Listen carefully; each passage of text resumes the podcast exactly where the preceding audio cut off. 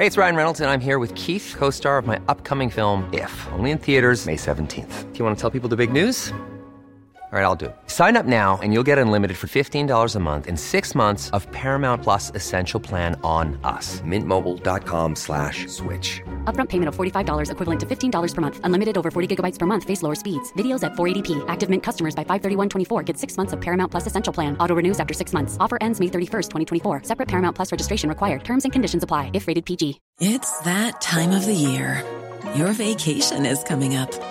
You can already hear the beach waves, feel the warm breeze, relax, and think about work. You really, really want it all to work out while you're away. Monday.com gives you and the team that peace of mind. When all work is on one platform and everyone's in sync, things just flow wherever you are. Tap the banner to go to Monday.com.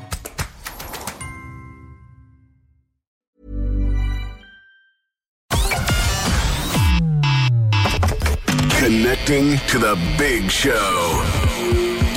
In three, two, one. We are saying as long as there is breath in our bodies, we will not forget you. If we don't deal with this issue now, the problem will get bigger. The lack of empathy, these women need to get over themselves.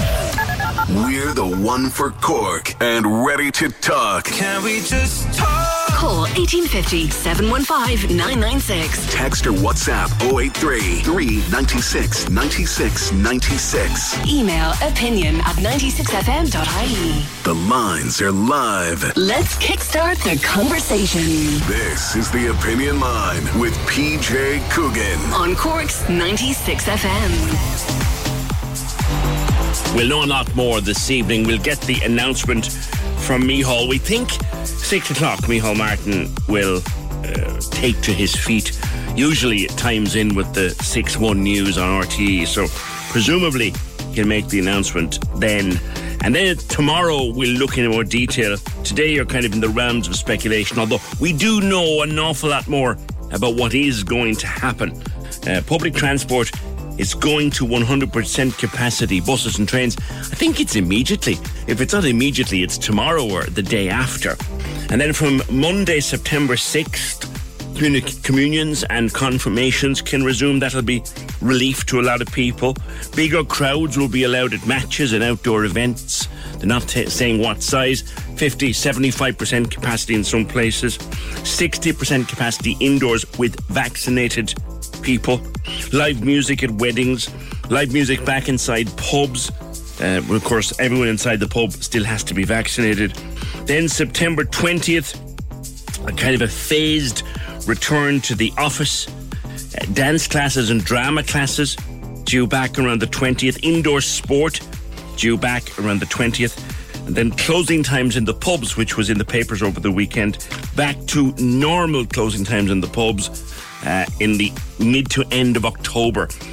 Everything should be lifted by the 22nd of October, which incidentally and interestingly is the Friday of the Jazz Weekend. I don't know, do we have a Jazz Weekend planned in Cork this year, or has it been formally cancelled for a second time? I don't know, because they cancelled it last year very early on. So we're due to be out of this on the Friday of the Jazz Weekend, and nightclubs and regular pub opening to be restored. Now, we will need masks on the bus and in the trains for quite a long time.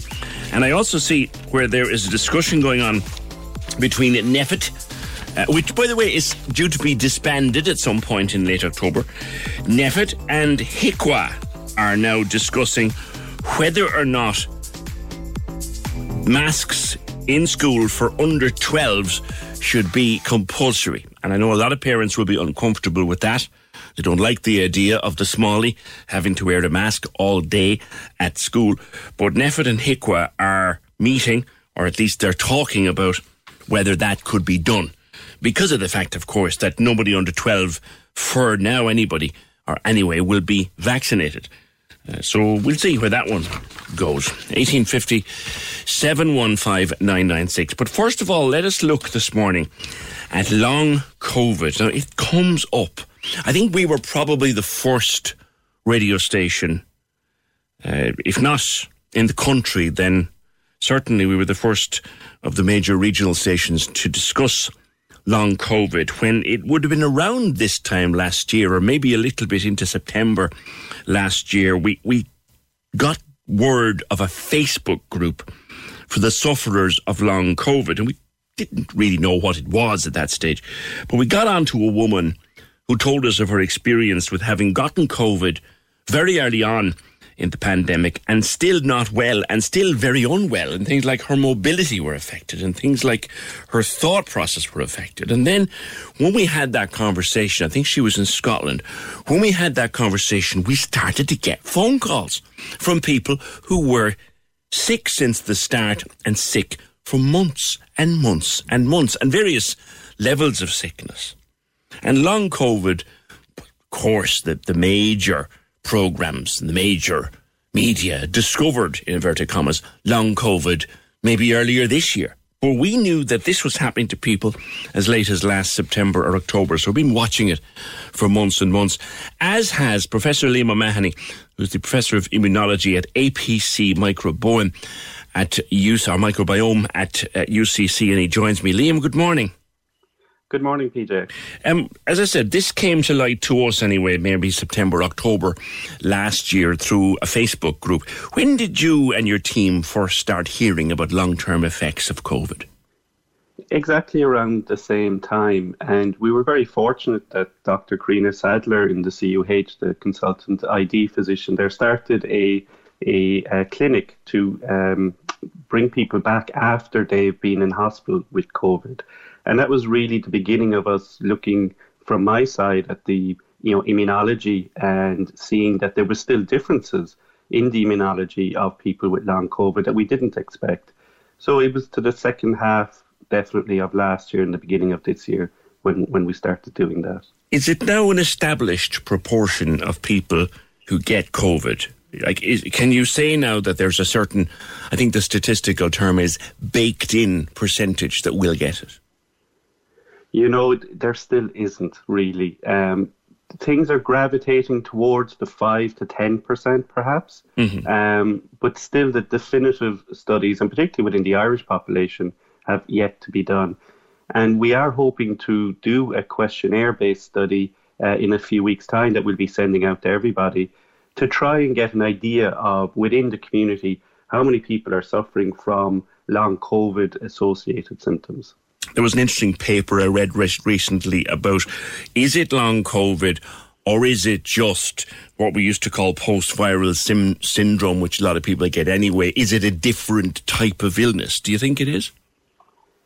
So, yeah, post viral illnesses have been well described in the past. You know, even for the influenza 1918 you know, pandemic, there was you know lingering symptoms at the time. They described them you know, as a kind of a, a fatigue type type of syndrome. So it's true that it may not be the first time, but I think it's still equally important because, you know, if we can understand why people are getting these symptoms, whether they've been happening before or not, you know, perhaps this will help us to understand what will also happen in the future uh, when people get serious virus uh, viral illnesses and help us not just with COVID but also with other uh, viral uh, diseases. Of the people that I interviewed, a number of them spring to mind, but they had been previously fit and active people, and quite young too. Correct. Yeah. So they, it doesn't follow the same, um, I suppose, epidemiological associations of severity in the acute phase of disease, where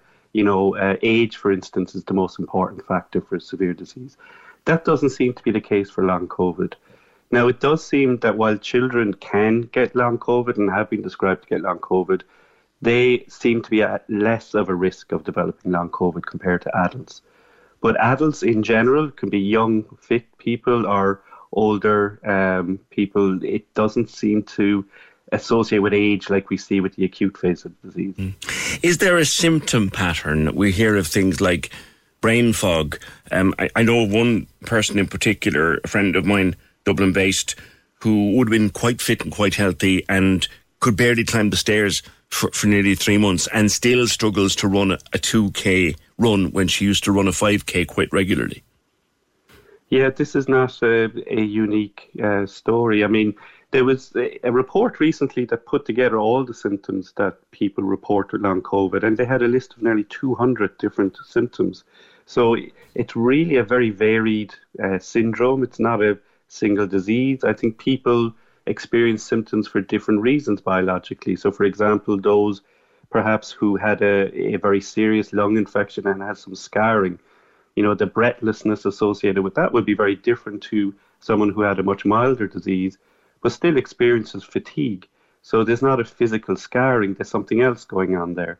So there'll be a number of different reasons will behind uh, the symptomologies, and mm. the symptoms are really varied, but fatigue, brain fog, are you know, some of the more common uh, symptoms yeah. that people complain of. Long term damage to the lungs is a very worrying element. Absolutely. Yeah.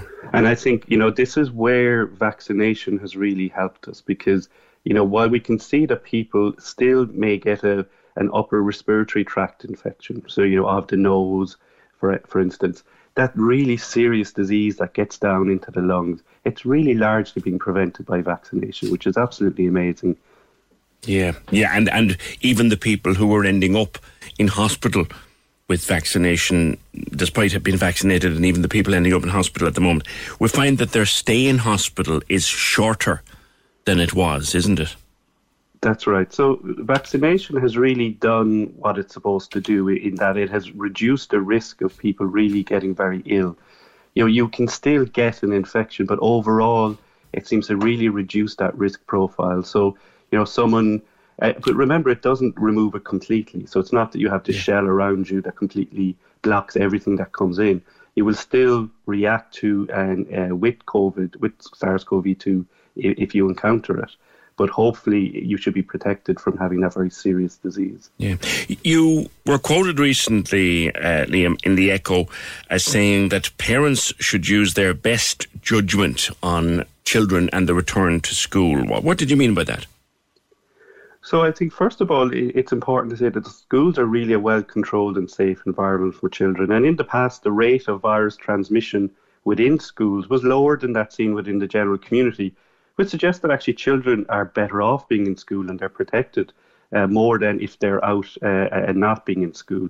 But that said, the risk of transmission increases with the activities that happen around the school. So, you know, how does your school, or sorry, how does your child go to and from school? You know, what do they do at lunchtime? Do they all go down to the coffee shop on the high street together and forget completely about social distancing, masks, etc.?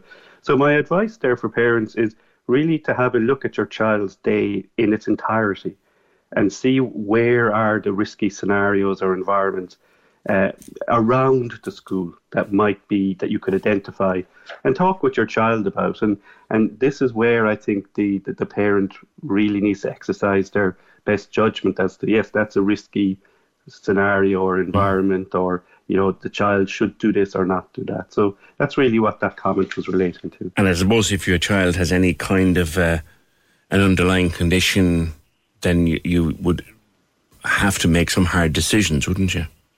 Exactly, and so I think it's very hard to make you know overall recommendations that apply to everybody. That really, you know, they're very very specific scenarios that are unique to different families, and and that's really what I'm urging parents to do is to really think about this and see, you know, where do you need to be more careful and where can you be more relaxed. Yeah. What do you make of this? I just was uh, outlining it there as I was waiting for you to come on the line.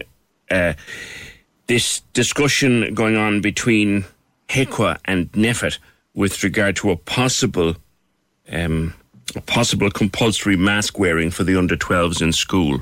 Where would you stand on that? So I, I, I mean, I, I would trust their recommendation whichever way it goes because I'm sure it will be based on the data that's available for you know the risk level and how that risk uh, can be impacted by mask wearing. So uh, I, you know, in the past they have really stood as well with the recommendations that they've made, and I'm sure this one will be equally well thought out. Okay. Um, so yeah, we look forward to hearing uh, what they recommend. And lastly, Liam, in terms of medicines for people with long COVID, are we using established drugs or are there experiments going on as to what we might use? Are there established drugs that help, for example? So it's still a little bit of um, you know test and see. So you know with the patient representatives, the clinicians, and the researchers, I think we're all working together to try and match up the patient experience or the symptoms with the observed changes in the biologies that we are now describing, with then new treatments and medicines that would impact those, those symptoms. But we're really at an early stage of this, of really trying to associate the changes that we see with specific symptoms and understanding their importance to that symptom. And w- from an immune point of view, there are um, very uh, good targeted drugs out there, for instance, that are used in autoimmune diseases or allergies and asthma, that perhaps some people could benefit from some of these drugs. But that will be the next phase. The, the phase we're at now is really matching up the changes in the biology with the, the symptomology. Okay, this is one that's going to be with us for a while. Thank you very much for being with us on the opinion line. Professor Liam O'Mahony, Professor of Immunology at the APC Microbiome at UCC. Thanks, Liam. 1850 Tommy says these vaccines are not working. Cases are 10 times higher than last summer. We had no deaths and less than 100 cases a day last summer. We could eat and drink indoors. Israel are now in a panic with cases at a record high. Winter will be worse than last year. Well, Tommy, I think the science says otherwise. Yes, case numbers are quite high. In fact, compared to this time last year, they are astronomically high. But the numbers in hospital and the number of people who are unfortunately not making it are much, much, much lower. I did some comparisons last week with January when we had a wave in January that had thousands of people in hospital, thousands of people with the daily case numbers that we had in January, we had thousands of people in hospital. Now, this morning, is it about 350? I think. I may not have the exact number. This Actually, I do have the exact number. Do you know what I'll do? I'll do those numbers after the break for you, Tommy, and tell you exactly where they are. But look, the vaccines are doing what they're supposed to do. Everybody, immunologists, virologists, epidemiologists, they're all, they're all they're doing what they're supposed to do. But I'll, I'll compare those numbers next. Thanks, Tommy. 1850 715 996. Can we just talk? Opinion Line on Cork's 96 FM. With McCarthy Insurance Group. Call in person or call them now. They don't just talk the talk, they walk the walk. CMIG.ie. Oldies and Irish on Cork's 96 FM is the big Sunday show on your radio. Big, big, big show, show, show, radio. Turn it up and take it easy with the best music mix for your Sunday morning. Sunday morning. Welcome along to the programme. Lovely to be with you on a Sunday morning. Oldies and Irish with Derry O'Callaghan. Sundays, 10 a.m. to 2 p.m. With Douglas Court Shopping Centre. They've got everything you need and more. Visit douglascourt.ie. Cork's 96 FM. I've got those numbers for Tommy, but I'll do them in a minute because I want to go to our news reporter, uh, Maureen, Maureen Tuig, for a very sad story of the death of 36 year old Marie Downey, uh, mother of three from Kildorrery, and her four day old baby son, Dara. Uh, they both died in March of 2019 at Cork University Maternity Hospital, and the case was before the coroner's court yesterday. We haven't yet had a full inquest, and I don't believe we will have a full inquest for several months yet. But uh, Mairead, you can tell us what happened at the coroner's court yesterday. Good morning. Absolutely. Yeah, good morning. So you're right there. It was opened yesterday at the Cork City Coroner's Court on Washington Street, and it has been adjourned by uh, Coroner Philip Comyn. So we were in there early yesterday morning, and then it went in camera for a while, PJ, which means that we were excluded from the inquest and couldn't report on what went on at, for those few hours. So what they were doing there, they were making submissions. Um, and when they came back after lunchtime, uh, Coroner Philip Comyn ruled that an external report um, that was made following an external review that it couldn't be used in evidence. So he has adjourned the inquest. It's been set only for mention on September 23rd. And the reason for this, PJ, is that, you know, the coroner said he doesn't, he can't just give out dates for the courthouse because he has to, you know, check the logistics, see if it's available and all that. So he doesn't have a date set, but it's going to be uh, put for mention on that date and hopefully they will set a date for Okay. hearing then. So, Um, what happened so- yesterday then? We had a, a significant move by CUMH. Yeah, so CUMH, they, there was an apology um, read in court yesterday. They expressed their, their deepest condolences, you know, and they said that a, a number of steps are being taken to ensure the safety of their patients. Now, uh, Dr. Keelin O'Donoghue, an obstetrician, she was represented by Una McCrown yesterday, expressed the deepest regret and condolences of Dr. Keelin O'Donoghue and said that her client wished to be associated with the HSE's apology. Now, Dr. John O'Malley, Senior Counsel uh, representing the Downey family, accepted the apology on behalf of the family of the late Marie and, and Dara Downey. Now, he stressed that they wanted a date for the inquest, um, that they wanted it to be heard, PJ, before Christmas. Now, the coroner, Philip Comyns, said, you know, he couldn't guarantee it, but he said that he was anxious to facilitate the family. Now, Miss Downey's husband, Kieran, he he went to he stood up in court and he addressed the coroner and he appealed to him for a date before Christmas. You know, he said there'd been a lot of talk today, which obviously was yesterday, about about legal issues. But you know, just don't forget about these two important people, yeah. and they've been waiting for two and a half years for this. As you said there, PJ, you know, it was in 2019 when this tragedy happened. Yeah. Actually, you know what I forgot to later. do, more, Mairead, uh, is, is maybe for, for listeners who might have forgotten the, the, the very sad details of this. What what did happen in March 2019? Yeah, so Marie Downey is from Kildorrery and she was found dead, PJ, in a single room at Cork University Maternity Hospital. Um, her son Dara, he was born three days earlier. He was found critically injured underneath her and he passed away the following evening. So he was just four days old, PJ, when he passed away in very tragic circumstances. Uh, and his young mum passed away um, the day before. And I suppose, as you know, they say the inquest, it's a fact finding mission to get answers to see, you know, what led to this tragedy. And unfortunately, yesterday, and it's it very sad, you know, for, for all the loved ones involved, that they didn't get answers yesterday. And it went on for a number of hours in camera legal argument came back and it, and it led to the inquest being adjourned and no date now again it's in for mention on September 23rd, and hopefully a date will be set then, or if, as Philip Comyn mm. said, mm. you know, that they'll see where they're going in terms of, of how it's progressing. Yeah. And um, he's hoping, he wants to facilitate the family because it's not easy for any family, yeah. you know, you know, having to go into court for an inquest. And yesterday, as I say, they didn't get any answers, you know. Okay, okay. Well, we'll catch up with it as, as it goes forward. And thank you for that, uh, senior news reporter, uh, Mairead Tuig on the inquest into the deaths of Marie Downey and her baby son Dara. No official formal inquest as of yet. So, and any of the evidence yesterday is kind of blocked from us because of this legal argument which took place. So we're not allowed to report on that. Uh, others might try, but we're not allowed.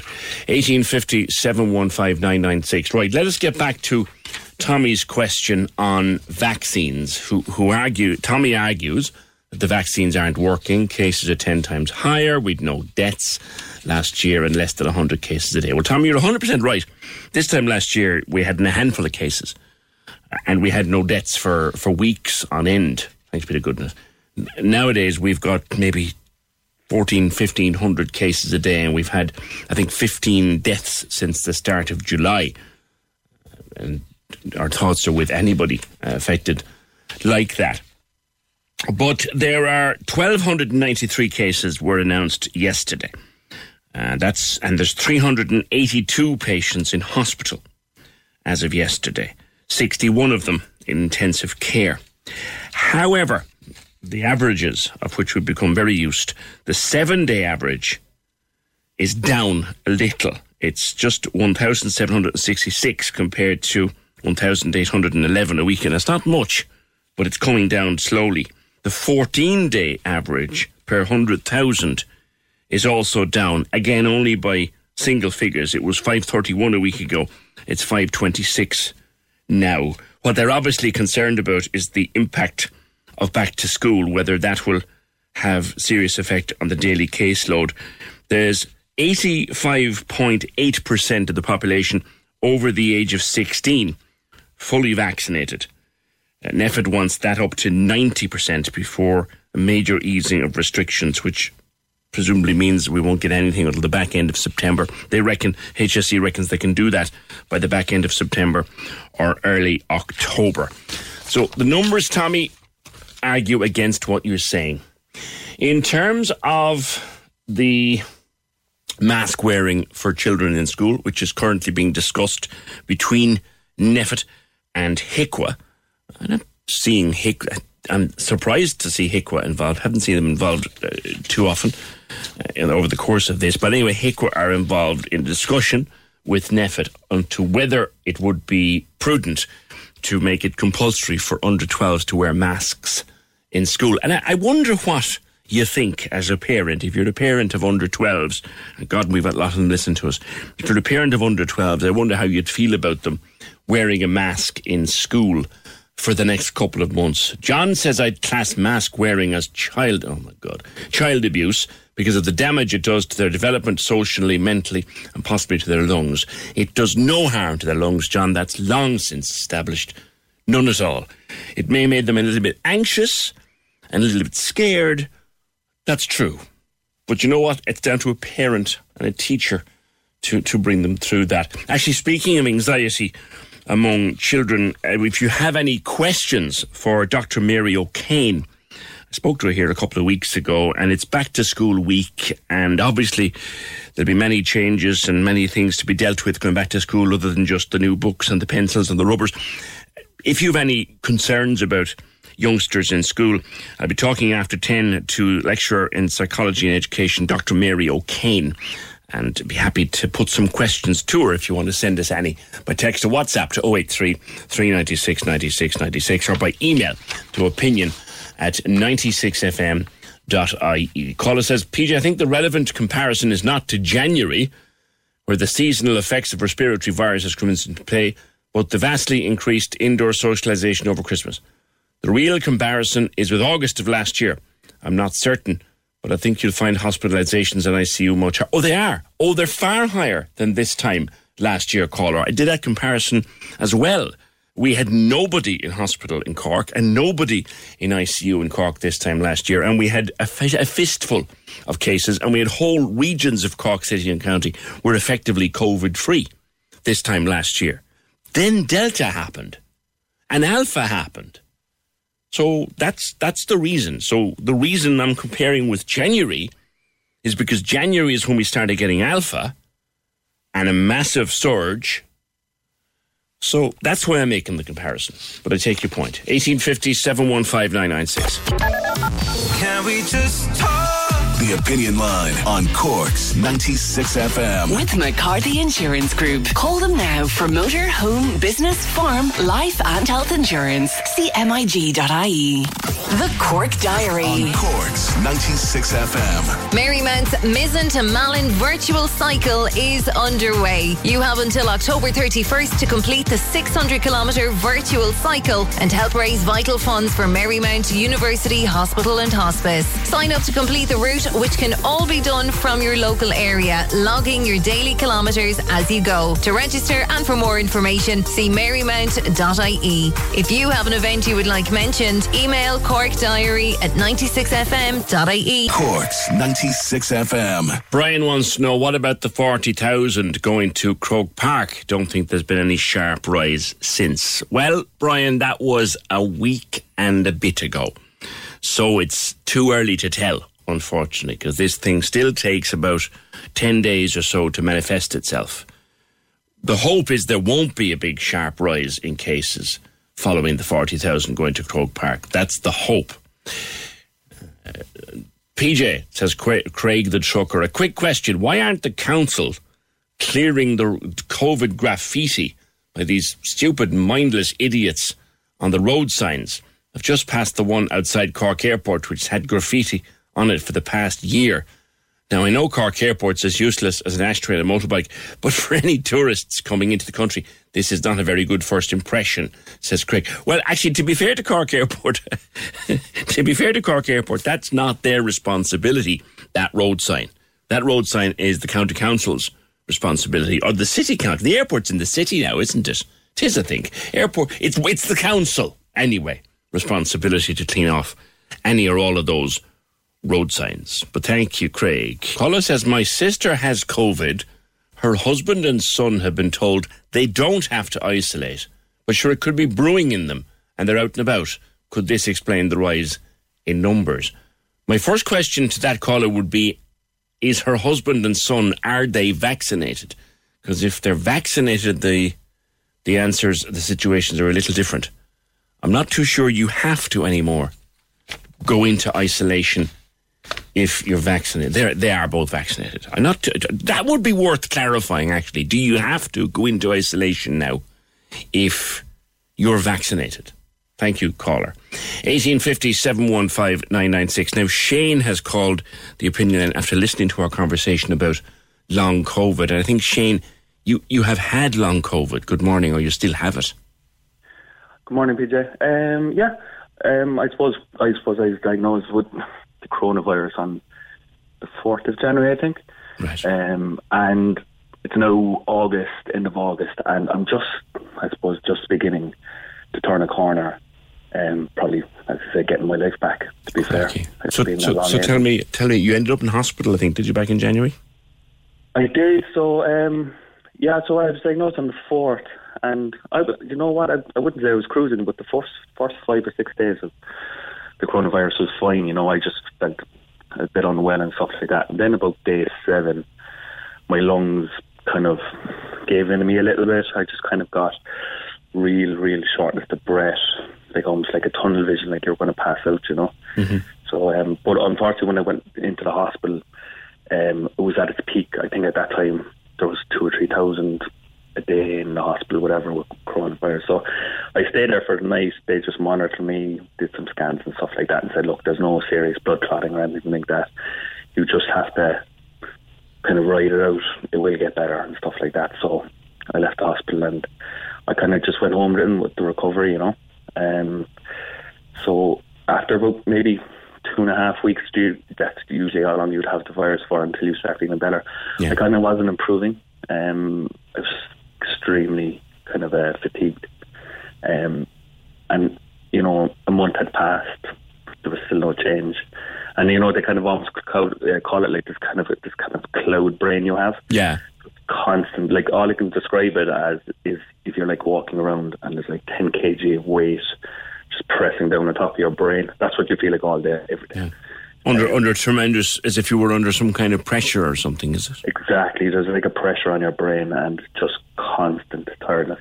Like if I did anything at all, I'd have to sleep it off for three or four hours. And I was trying to maintain my job on top of that as well, so it didn't, didn't help. And would you have been a reasonably fit lad, Shane? Would you?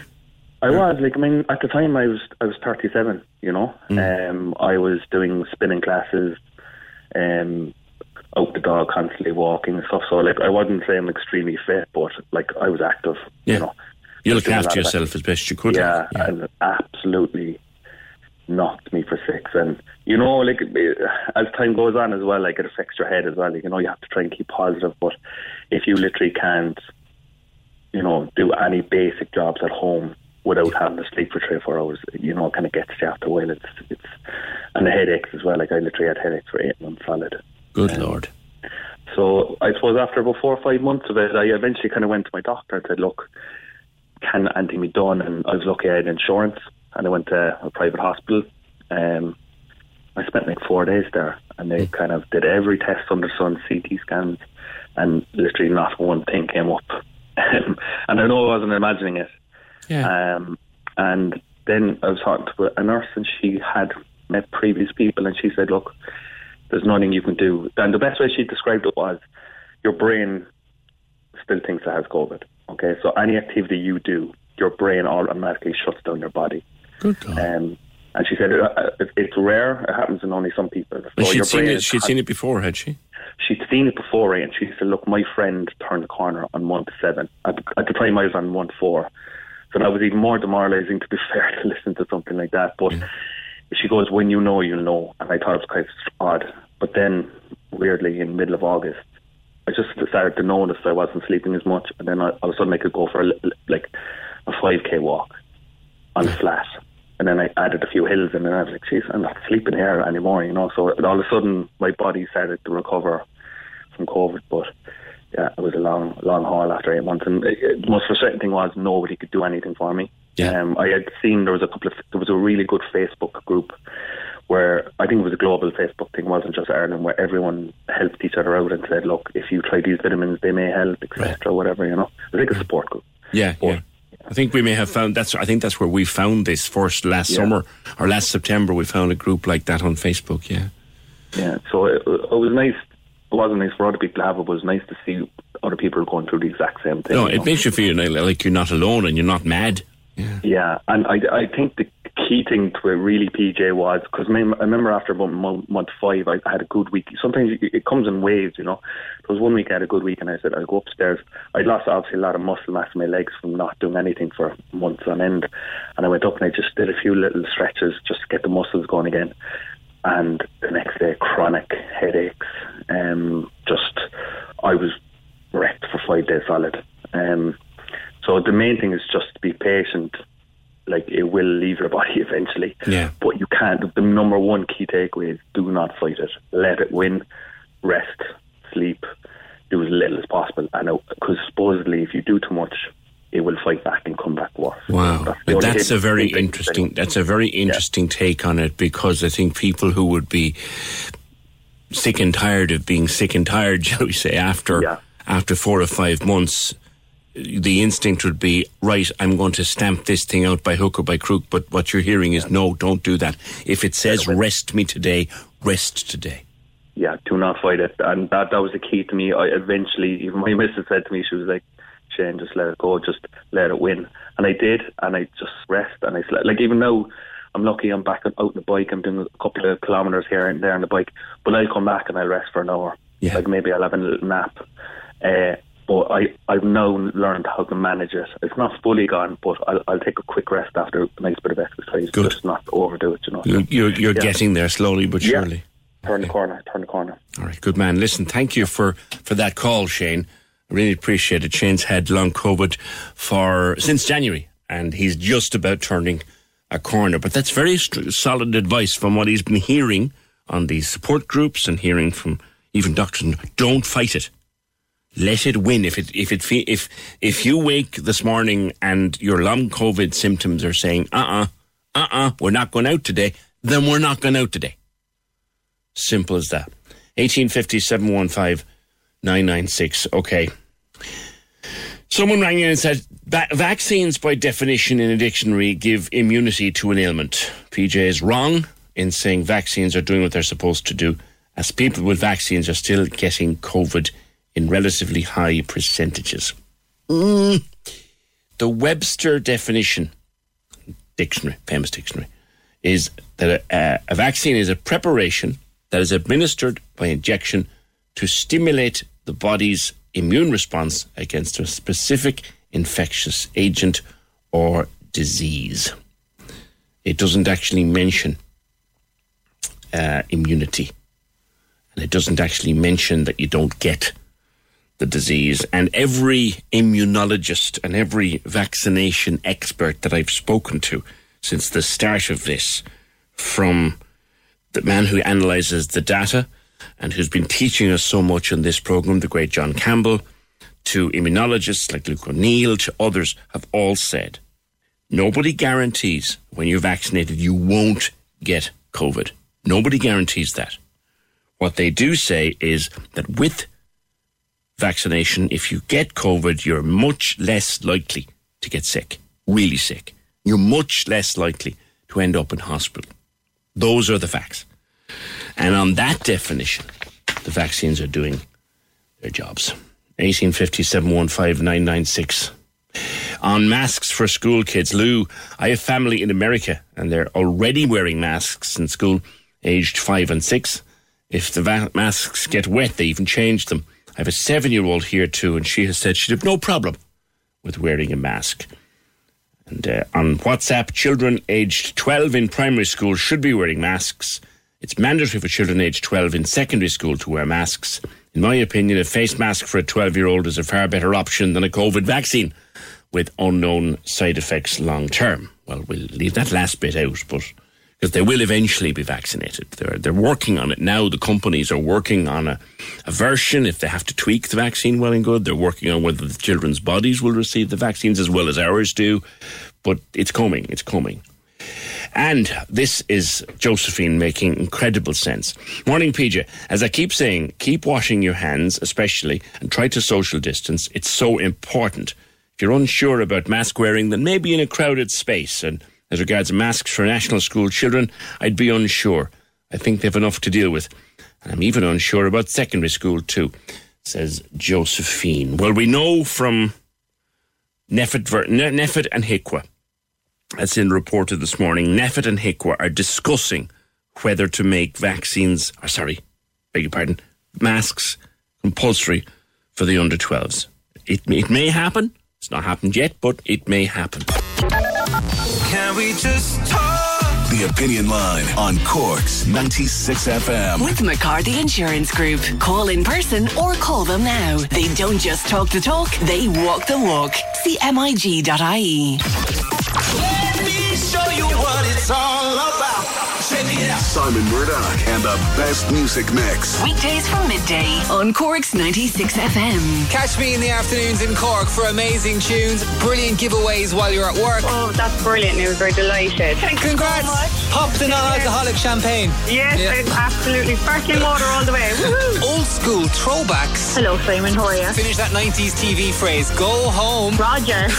and anything else you want to hear on the radio in the afternoon on Leeside. Let me show you what it's all about. Check it out. Simon Murdoch, midday to 4 p.m. With McCarthy's House and Home at Douglas Court and Ballincollig shopping centres. Full of great deals on all your interior decor. On Cork's 96 FM. I have two photographs in front of me uh, that were on uh, Joe Seaward's Facebook page yesterday of some kind of a melee uh, in Patrick Street. They're near Waterstones. The, the 203 bus caught up in the whole thing. With people talking yesterday about peeing in the street and the smell of wee wee at night in the streets around Cork. And now we've people fighting in the main street in the middle of the day, holding up, tra- up traffic.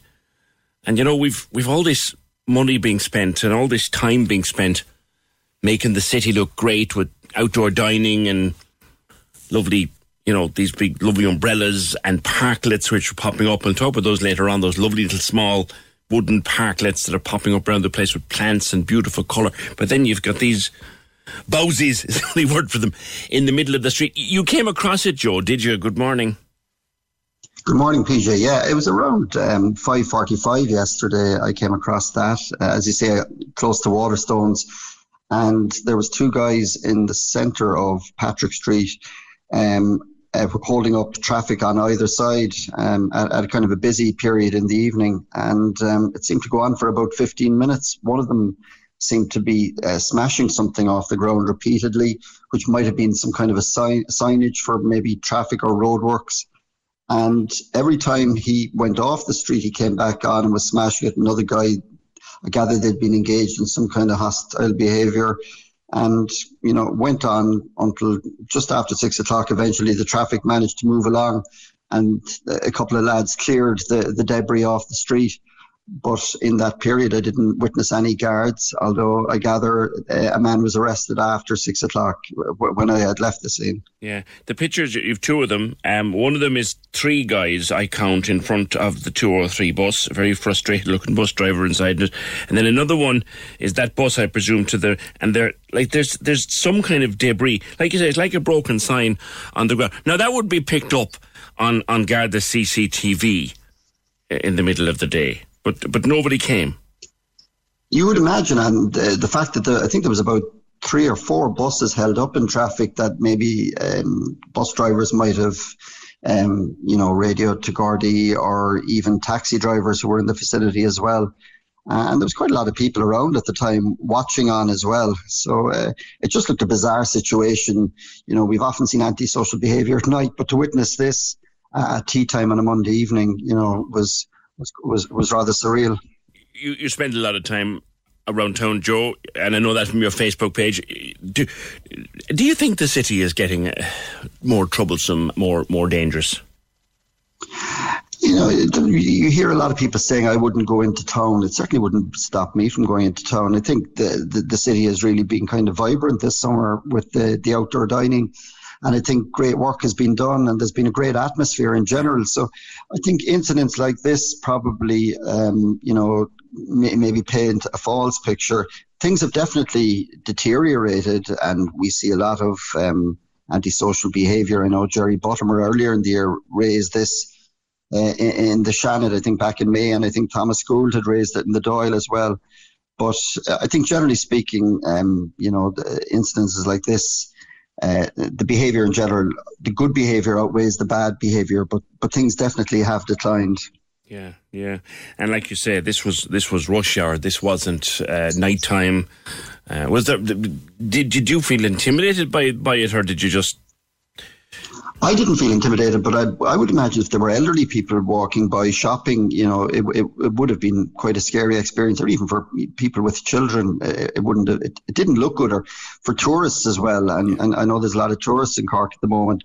It wouldn't paint a pretty picture to see something like that, mm-hmm. you know, in, in the middle of the day. So all in all, it, it was it was disappointing to see, but I gather, you know, there have been incidents like this in, in recent weeks, and people have spoken about people urinating publicly during the day in the streets, and uh, it doesn't paint a pretty picture. No, no, it doesn't. Joe, thank you very much for that. Uh, photographs are on Joe's Joe's page. If anybody saw that incident, which was outside Waterstones on Patrick Street yesterday, Joe says around quarter to six. That way, three, four lads breaking something on the street. Um, now, the Garda Press Office did issue a statement to the opinion line. Uh, we inquired with them last evening, and they said a report outlining the full facts is awaited. But we understand Gardaí attended at Patrick Street shortly after six o'clock following reports of a disturbance.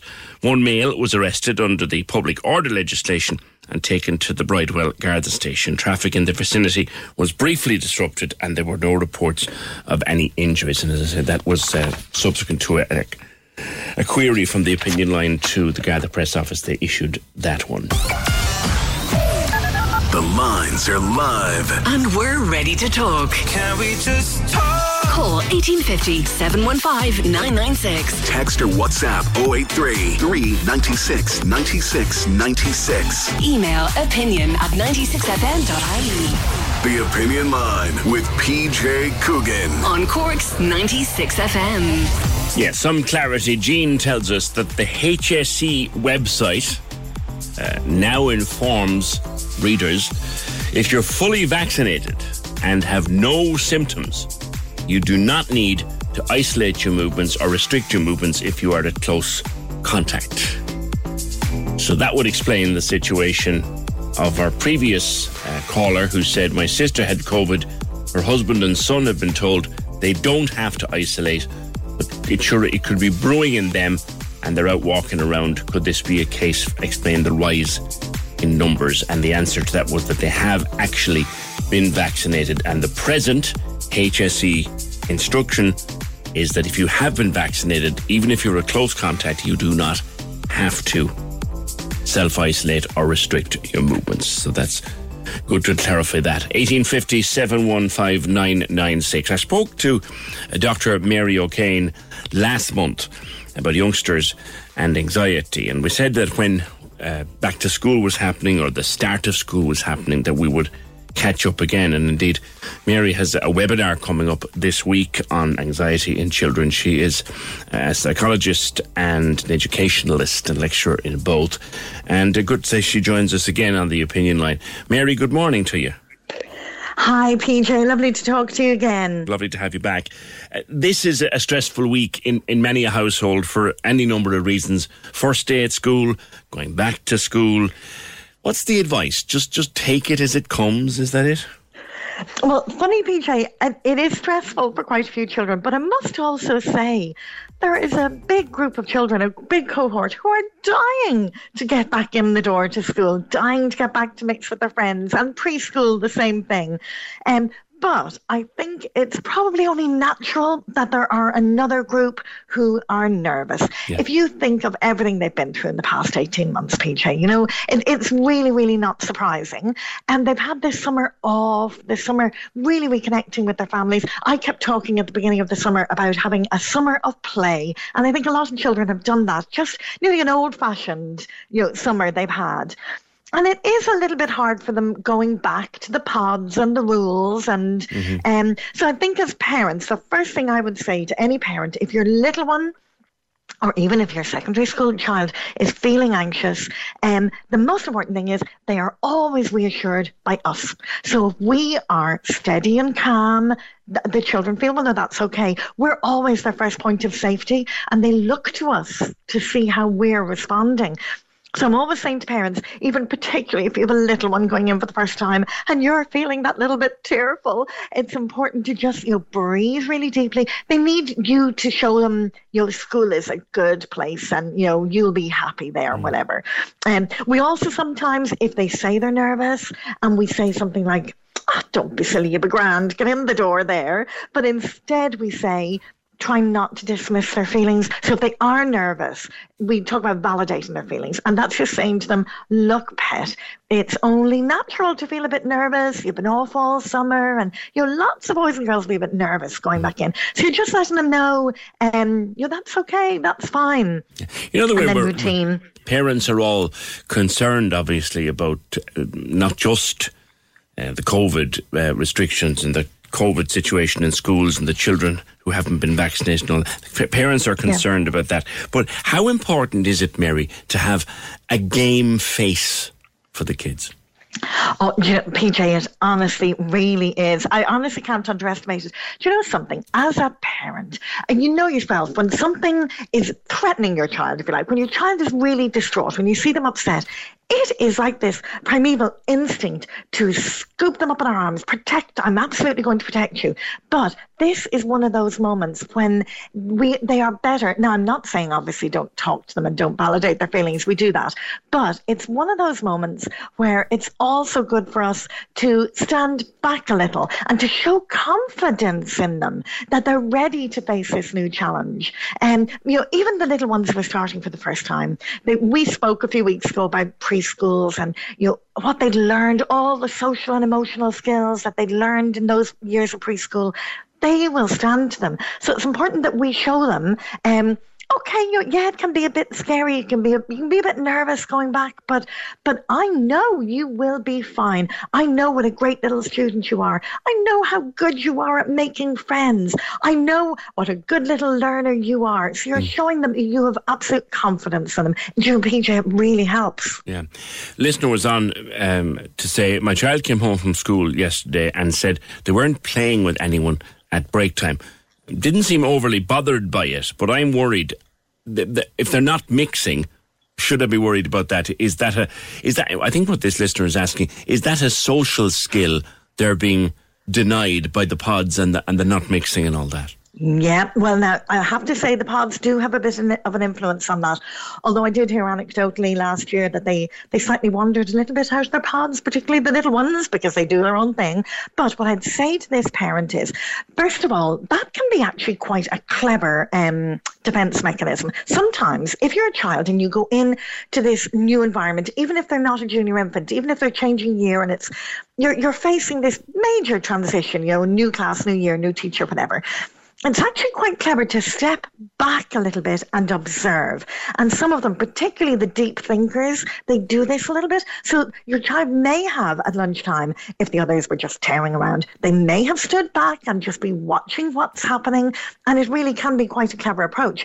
The other thing is sometimes they might say to you, oh, I wasn't really playing with anybody, but actually they were chit chatting or they were standing watching with other children or whatever. Now, if it goes on over time and your child says, I'm really not making friends, I'm struggling to make friends, at that point, I'd have a quick word with the teacher because mm-hmm. it may even be who they're in a pod with or something they're not connected with. But very often, I really, really wouldn't worry, particularly the first day. That little watchful standing back approach, honestly, is it's so many of them do it. Yeah. And they're just sort of protecting themselves and settling themselves in that I wouldn't be concerned at all. You, you know yourself when you have a little frowner, as I used to call them, a little frowner, just standing at the corner with this little very serious, a look that's like, it looks more like 60 than 6. And they're Yeah. looking on going, I'm not quite sure what's going on here now. There's nothing to worry about there, is exactly there? No, and PJ, they are very often the very clever little ones. As I said, those deep thinkers. Mm. They're the children who are, I'm just going to stand back here. I'm not going to jump in. I'm going to observe. I'm going to see what's going on. I'm going to make up my mind if I kind of like it here and if I if I want to get involved. It is genuinely quite a clever little thing to do. You know, they're they're being quite strategic, if you like, in their thinking. So that you might have very very bright kids there now in the future. You know, in terms of the, the COVID restrictions in general, uh, Mary, do, do you think that there is any danger that the, the restrictions that the children are having to live with in school, many parents are worried that they'll have a long term effect. Will they? Yeah. Well, you know, PJ, this is a really difficult one. Now, you know, obviously, I'm not medical, I'm psychology, so I'm all about their social and emotional development. I think one thing we can say is we can learn from what happened last year. So, when they went back last year, and we were concerned about putting them in pods, we were concerned about the constant telling them, you need to wash your hands, you need to sanitize, you know, don't hug your friend. And when we were concerned about that, would how they would cope, the vast majority of children coped well. Probably a lot of thanks for that is due to the preschool practitioners and the teachers who really supported them. Having said that, we don't really know at this point the impact it'll have on, on their long term development. So even I heard you talking about the masks earlier, um, and it's funny. So many people seem so sure of their feelings about the masks, and I'm I'm really unsure because medically I can really see the argument to protect our children and to keep them safe. And yet, socially and emotionally, some children will really struggle. It, looking at, particularly for little ones, they're very concrete, so they're very visual. So, seeing the expressions on a face and the smile, like you know, we were talking about smizing, smiling with your eyes and things, mm. that wearing a mask is harder for young children. So I think we just have to be careful. Yeah, I, actually, I was going to get but, to that with you because you've seen the you, you will have seen the reports maybe this morning that there's a discussion now going on between yeah. NPHET and HIQA as to the advisability of making masks compulsory, at least for one term, for the under 12s and the threes, fours, and five, well, the five, six, and seven year olds. How would, as a psychologist purely, how would you feel about that? Well, funny, PJ, I think you've probably hit the nail on the head there. NPHET and HIQA. So, who's representing the children in these discussions? That's what I'd like to know because there's just a slight danger that that may become a purely medically based discussion. And I do think it's important to have people involved in that discussion who are looking at the rights of the child. And for some children, and I really don't mean hmm. for all, so many children will. I believe there's a paediatrician on NPHET or a, pediatri- a couple of paediatricians on NPHET. Well, so that's good. It'd be nice to see a, a, one or two child psychologists as well. But I for so many children, they would adapt to mass. They really would. Some children, I think if it is put in place, there are some children with additional needs for whom this would not be advisable. I think we really need to recognise yeah. that. Yeah. For so many, they would. If I'm honest, PJ, I think my three children would have coped with this in primary school. I think they would have adapted. It might have taken a mm-hmm. bit of time. I just think it's important that we don't lose sight of their emotional well-being. It's a very important point you make about kids on the spectrum because, strangely enough, and, and kids with additional needs in general, like yep. Uh, take two kids on the spectrum. One will be, I won't say happy, but they'll be quite content to sit there with the mask on. Another just Yeah. cannot have it any anywhere near their face. And that means, PJ, and, you've and- hit the nail on the head. And the third one will be frightened by the fact that their friend is in a mask. Exactly, and that's really important, PJ, because individual. If we if we put in a blanket ruling, all children are to wear masks. I really think that's so unfair. I think we need to recognise that the majority of children may may adapt to that. A little bit of time. Teachers would be great at introducing them, whatever. However, for some children, and it's important that we recognise that those individual children have rights too. So it's about the the balance and accepting the needs that even to allow a few children within that class who, who really are unable to do this, to recognise their needs as well, if it is brought in. But I, I just think it's important that in these discussions um, that we recognise their emotional development as well as the medical. It's, it's a balance. How careful do we have to be to avoid, and the term, there's probably a new one now, terms change every week, Mary, but helicopter parenting. Does that do more harm than good? Oh, PJ, I'm telling you, I, I, I'm speaking here as somebody who lectures in psychology, but an ex helicopter, PJ, Oh, because really? I have a big old streak of helicopter in me and I have to fight against it. I have to stop myself doing it as mine get older. I think when mine were little, I was that mum when they were climbing really high on the climbing frame in the playground. I'd be like, oh, oh, oh, be careful. You know, I had to make myself stop because it's so much better for them if we can give, allow them to challenge themselves. I think when we helicopter and we when we try and control them, PJ, we're limiting their development. If we, I'm, I recently published a book back in April, and it's called "Perfectly Imperfect Parenting: Connection, Not Perfection," and it's a lot of this argument about learning to stand back and to maybe encourage your child out out of their comfort zone to be as strong and as capable as they can be. We talk about scaffolding them rather than helicoptering them. So you're encouraging them to fly rather than rather than doing what I used to do, PJ, and hovering over that child watching them. Yeah, you, they- end up. you- I, I often think it's it, it's not helping, even though you think that it that Oh, it's not. And lastly, Yeah. Mary, before I ask you about your webinar and peop whether people can still join it, for for the most part, uh, I've come to the conclusion, ha- having raised my own kids and looking around at my brothers and my sisters' children and the way they, most kids will be fine, and, and we must always come back to that, mustn't we? Oh, absolutely, PJ. And you know what? Our children are so resilient. And I know people say, oh, you shouldn't just say that they're resilient because that's putting the, the um, onus on them to cope with difficult situations. But PJ, our children are pro- very often they're more capable than we give them credit for as parents. As parents, we always see them that maybe that little bit more vulnerable than they actually are. They are all our children, even the ones that struggle with anxiety. And you know, PJ, anxiety is one of my areas I'm hmm. so passionate about. But they have this inner well of bravery within them. And one of our jobs as parents, I honestly believe, is helping them see that inner bravery, helping them see how strong and capable they really are and, and helping them fly. And the vast majority of children will will fly now mm. this term once they settle in. Are there more spaces on your webinar tomorrow? There are, I'll tell you, PJ, if anybody wants to look me up on social media, I have a webinar tomorrow on anxiety, mostly for educators. So I have a few parents coming on, but I'm doing another one for parents coming up soon. So Dr. Mary O'Kane, they'll find me on Instagram or Facebook or Twitter or whatever, and they'll get the details there. They can send me a message on that. All right, great to have you on the opinion line, Mary, and we'll speak again in the future. That's uh, Dr. Mary O'Kane, educational psychologist. Um, thank you for that. 1850 715 996. We'll, we'll let you know when she's having those next webinars. But for the most part, the kids will be grand. But I like the point she's making about the, the masks for the very young children. It mustn't be just a blanket decision. There will be children who simply can't. There will be children who will be scared to see their friend in a mask. So everyone's got to work together. If, if, if it is a thing that HIQA and NPHET decide that small children need to wear masks, then fine. But it can't be a one size fits all. 1850 715 996. Can we just talk?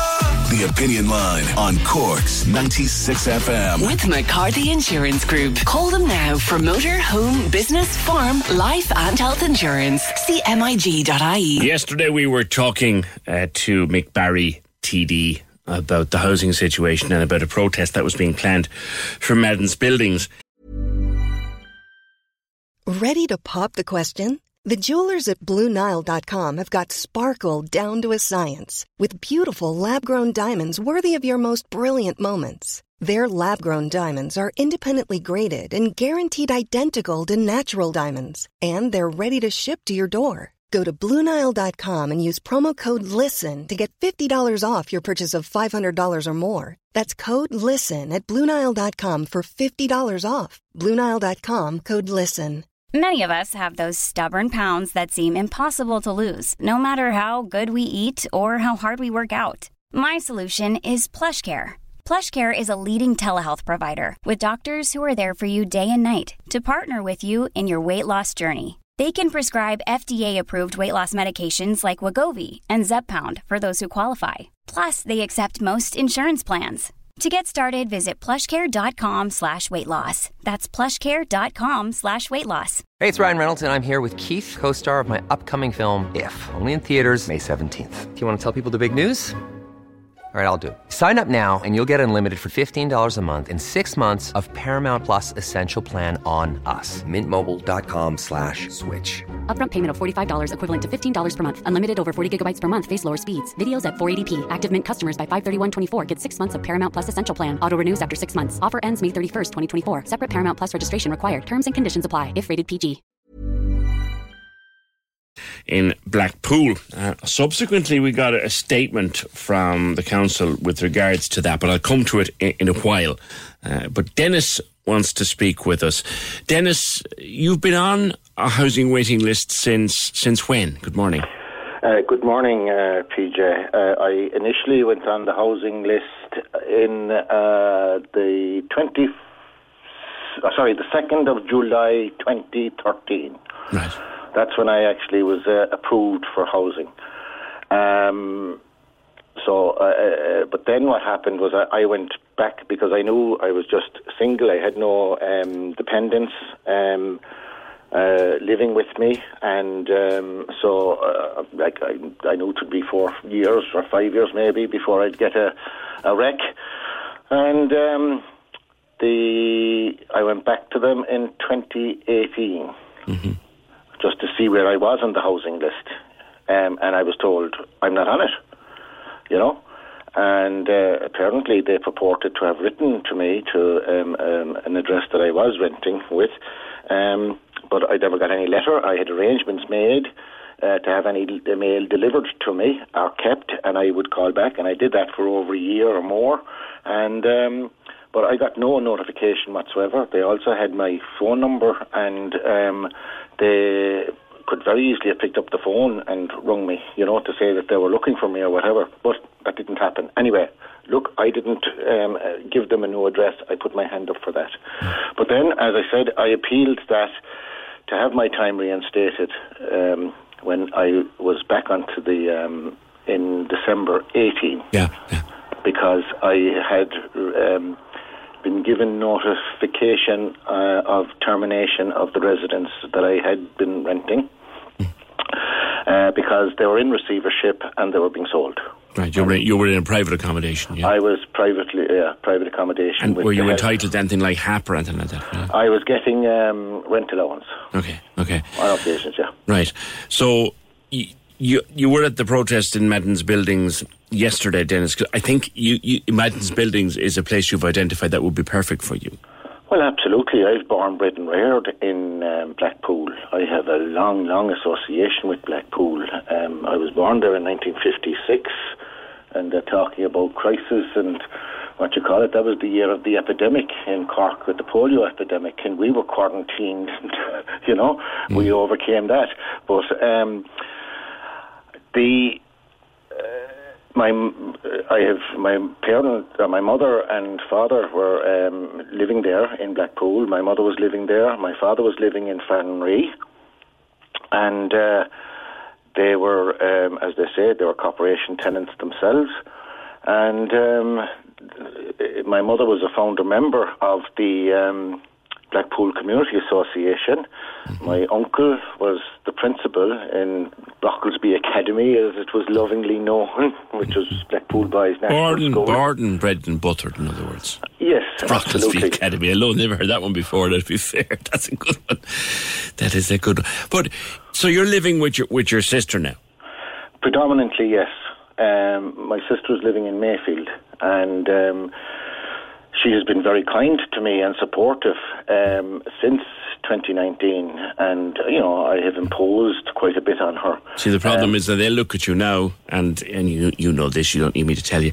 They'll look at you now, Dennis, and they'll say, "Well, you have a place to live, so Oh, you're, you're not a priority." Do you see? Oh, absolutely. And but I mean, I've informed them that look, I don't have a permanent. I've used that address because if you're homeless, you have difficulty with social welfare. You have difficulty with any sort of thing, whether you're getting your bank statement or your credit union statement or whatever, you know. So it is a great, you know, it is a huge difficulty. Well, you don't have an address of your own as such. You're a care of right now, aren't you? That's that's my address. That's what I'm putting down as my address. That's- I, I mean, I got them to say that she would accept this as, um, and she would receive and keep posts for me, because I've had to, you know, move elsewhere to other people just because I mean she has family of her own and they come and go as well.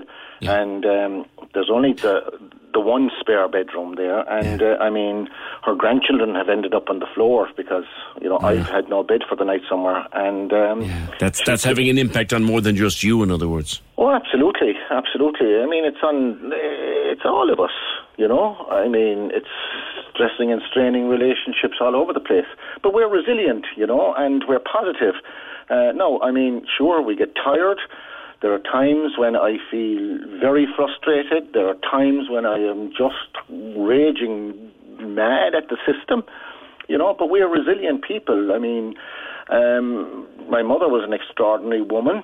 She raised nine of us. My father died very young. Um, the eldest was 14, that girl, a woman I'm staying with, Breda, and um, from time to time, and she raised nine of us on her own, you know, and was an exceptional woman, and yet at the same time was there to, you know, help and assist in the community. She was a founding member of the Blackpool Community Association, and um, she was out there giving sewing lessons to women back in up in in the Assumption Convent uh, in when it was there, and up in the Parochial Hall, as they call it, in Granavar. they go up there as well to help and support families. That was in the sixties, you know, and like I mean, she your, was your family your family is steeped in the community of Blackpool, and yet here you are, kipping in your sister's spare room. Who do you blame for this situation? Now you sound like a very measured man, so you're not going to start shouting names at me. I know that, but who do you blame for this situation? Well, you know, I, I, I mean, I've got to look at um, system structure. I think I have to look at that. And, you know, I, I mean, if we look at the patterns of behaviour that is down, and I'm not just talking about this housing situation, if I could put it in the context, and if you bear with me, please, PJ, I will, uh, but interrupt me at any time. I mean, I have been living in that area and working in that area for years and years and years, right? I mean, we had horrendous housing conditions in the 60s. And we worked, I remember with the Blackpool Youth Club, we went, got a workman's elephant and we slept on Blackpool Bridge and collected money so that we could do up houses. This was a precursor to share even, do you know? And I remember walking from Cork to Bandon, collecting on the way and uh, for money to do up houses that were people that were in rented accommodation, living in terrible conditions uh, because of neglectful landlords or whatever, or their inability to, you know, do things. Um, so, like, there was that. I have, I'm an avid pro-lifer. I have always been, like, very much pro-life. And you get out there and you do it and you work and you try and find solutions. And I'm also totally a believer in that this community solves problems. Do you know? And but like, what I'm blaming here is this, this the, the system structure that is creates these mental models of God help us, they don't know anything. So who are they? And I mean, I have suffered from that down through the years. How, how do you mean, God? Who who thinks that? God help us, they don't know. I. I, I, I think, like, you know, people in maybe the political class, as they say, the um, people who are there employed by the um, the civil service. think the people who make the rules and impose Yes. the rules don't know what it's like to live under those rules? Well, I, I, some ways, that's it. Like, I think it's it's their like what values, what assumptions, what belief shapes the system. Do you see? And like, they if they don't respect, I mean, if I can go back even to the seventies when we they were building those high-rise flats in Blackpool. We protested back then to say, look, this is going to be a disaster. Do you not realise what you're doing? That you're shoving people up these flats. There wasn't even a lift, do you know? And people with buggies, prams, do you know? Young mothers and hmm. fathers trying to pull and drag and shopping up and down those stairs. Horrendous. There was one shaft going down the centre of the, each tower block for rubbish. Hmm. And they just get jammed and it should be spilling out all over the place. And we pointed all these things out. Do you know? I remember like in Farranree when we had, I was involved with a group up there called POTS, part of the solution. And we worked with the uh, engineering department in the city hall uh, about developing a custom built unit when we were scourged with joyriding up there. Do you know? And we were trying to get him to build this unit that would be vested in the community and still owned by the corporation and things like that. And they came up with a plan, but the eaves were way too low. It was decoratively, it was lovely. But like the reality was, it was access to roof and it was in danger of being set fire to. Do you know what I mean? Yeah, because yeah. it was too low. And we that. said it wasn't even at that. I remember in the um, late 70s, early 80s, we sat the then manager of the city uh, hall, McHugh at the time, um, a very good man, a very bright man, and we sitting him inside in a wheelchair, you know? Because I've been involved with polio, the Cork polio. to go around and see what it what, what it was like. and just But- brought him yeah. And, And and all we- you- all- effectively, sorry. what you're telling me, Dennis, is that this stuff is going on. These deficiencies are they're almost bred in now at this stage. They are, and they, I, I don't know, it's just about thinking outside the box. Like, for instance, I'll give you an example. Like those houses down there in Madden's buildings, right? Now, the number 38, where I was photographed outside yesterday, the last occupant of that, Eugene, God rest his soul, do you know? He died on the 21st of June, 2019. Mm. 2019. Two years ago, and it's still empty. And that house is still empty. And what kind of nick is it in, Dennis? No, they have they have done it up. But like I even went and I was uh, talking to. Um, well, I, I emailed Brian Geary at the time. He was one of the housing officer, and um, I said, "Look, I take the house as is." You know, and I, unless there was a structural default or something like that, I was willing to go in and do it and work it. And we have the things like, I mean, Father John Donovan in Blackpool, the parish priest there, he has these workers from Northside Enterprises, and like they've gone around and they've um, done in houses. Uh, you know, done them up and revamped them for warmth and all that sort of stuff. Do you know? I mean, like we don't need building uh, planning permission to have these houses. Like as I said, there's over 400 houses on the um, vacancy list Yeah.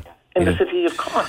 Yeah, how long how long does it take, says you, to, to, to sort it all out? Dennis, I hope that you find something for yourself very, very soon. I wish you and your sister and all the family very, very well. Appreciate you uh, being with us today.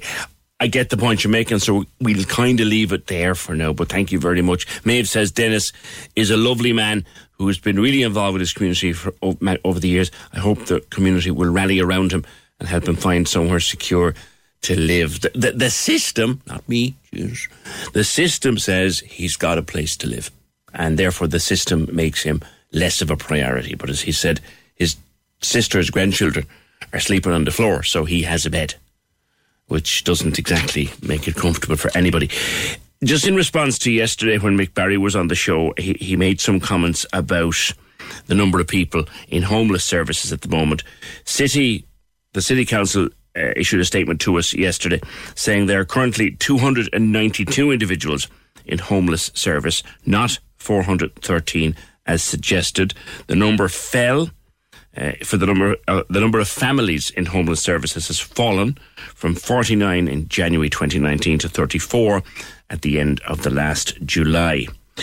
Now there is a problem with the lack of one bed units. That is a major challenge. They admit that, but with the help of groups like the Peter McVerry Trust, they're making progress on those cases. Uh, they say public health restrictions impacted on the work on vacant council housing over the last while. The overriding priority was ensuring that homeless people had access to emergency accommodation. Central government has provided 24 million euro in funding uh, to Cork City Council over the last number of years to bring vacant properties back into stock. And they say, and they envisage, that all but a minimal number of available units will be rented and available for rent by the end of March 2022. That's just a statement with the council's side of the story. Can we just talk? The Opinion Line on Cork's 96 FM. With McCarthy Insurance Group. Call in person or call them now. They don't just talk the talk, they walk the walk. CMIG.ie. Access all areas on Cork's 96 FM. Your guide to nightlife on Leeside. Hi, it's Michael here with an update on Cork's entertainment. The Clonakilty International Guitar Festival returns this September for its 17th year as organisers attempt once again to electrify the streets with the sweet sound of the six strings. Tickets for in-person performances are on sale now at clonguitarfest.com. Access all areas. Cash Returns has been hailed hands down the greatest and most exciting Johnny Cash and June Carter tribute currently playing live in Europe. The show comes to Cork Opera House playing all of Cash's classics on Thursday, September 16th. Access all areas. Feel free to let us know at Access All Areas if you have a show, play, or exhibition coming up or any live streaming events by emailing us at aaa at 96fm.ie. Access all areas. Your guide to nightlife on Leeside. On Cork's 96 FM. Valerie, you and I have spoken before about Kimberly and about the impact that her tragic death had on the family, but on the entire community. And there's a campaign on up there now to get proper traffic calming measures. Now, you met at the weekend for a walk, a march. Yeah, PJ, we met on Harbourview Road in the school where Kimberly would have been attending. Um, it's for the, the Irish Road Victims Association. Um, so yesterday I went ahead um, for the march just in remembrance and um, for their own campaign of all those lost on the roads. Um, a few of the organisers came down to meet with Jennifer and the girls. It's going to be a walk that will go ahead every year in remembrance of who died on, on our roads, you know. Yeah. It's going to be yearly um it's going to be a yearly walk that will take place. You're also campaigning to get traffic calming measures up there. How is that campaign going? Still ongoing, as we said at the start, um, our group Impact Community Matters, as we said at the start that like you know, we won't give up, we will still continue to raise our voices. Um they put up um the digital signs, the speed signs at the moment, but we're in the process of waiting for the speed ramps to go in, you know. Hmm. Um, to my knowledge, they've been approved. We're just awaiting um, more clarification, I suppose. But um, you know, we, we need we need them to go in. Um, with the with the new road up there, the new estates and stuff. PJ is kind of getting very difficult. Um, for traffic, you know, and cars pulling in and out. There are blind spots. There's a lot of blind spots up there, and like with schools going back now as well, there's extra traffic on the road, and in general, we just need to get them done as soon as possible. So we are going to be putting a push on Cork City Council. You know, in other words, we're not going away. Like you know, Yeah. um, you see all over the city there, like they're they're putting in um, bike lanes and stuff. Yeah. You know, I know they need to go in as well, but we need these ramps in the surrounding areas in Knocknaheeny. We need them on the road because, like that, it's a major, major busy road. Yeah. You know, our campaign is still is still live, it's still ongoing, and like we just need to put a push now, as I say, on Cork City Council to get this up and going again. Because otherwise, PJ, we're going to have to go down to the road again ourselves. You know, and I don't think we should have to do that when, when, we're, when we're trying to save lives on Yeah. the road. You know, we, no one wants to walk that walk, PJ. No. You know? So No. we, we'd rather prevent it than to, to be adding more families to it. How busy are those roads at, at rush hour, for example? Oh my God, they're treacherous because you like you have buses, you have um, traffic from Apple the whole way up, busy or like uh, like I was I was parked yesterday in SuperValu and I came out from SuperValu um, entrance and you know there's a there's a roundabout by the school there on the junction. Yeah. Like I came out, I was walking across the road and like this guy, he didn't even go around the roundabout. He went through the roundabout. So, like, some people don't even drive around it, they're going through it. Something needs to be done with it. I know there's a thing with the buses going around it, but, like, people are just driving through it. The traffic lights up there again. Some people don't stop, you know, and they're like, there's sets of traffic lights that's too close together. The road, the road is just so busy, PJ, that it needs immediate, immediate action. Yeah. Like, yeah, the the signs they put up, the digital ones, they're everywhere. Like, you know, they turn red when you go too fast, and when you go under, they they go green. But we we need the ramps to go in, and that major stretch of road. We honestly do, you know. And do you have support from your local councillors to get those ramps in? We do, yeah. The, the, we since day one, um, like Mick Nugent is always out with us. Um, Kenneth Collins is always out with us. Um, Thomas Gould, you know, like yes, when we done the walk yesterday, like um, the lads they went out and did the road stewarding.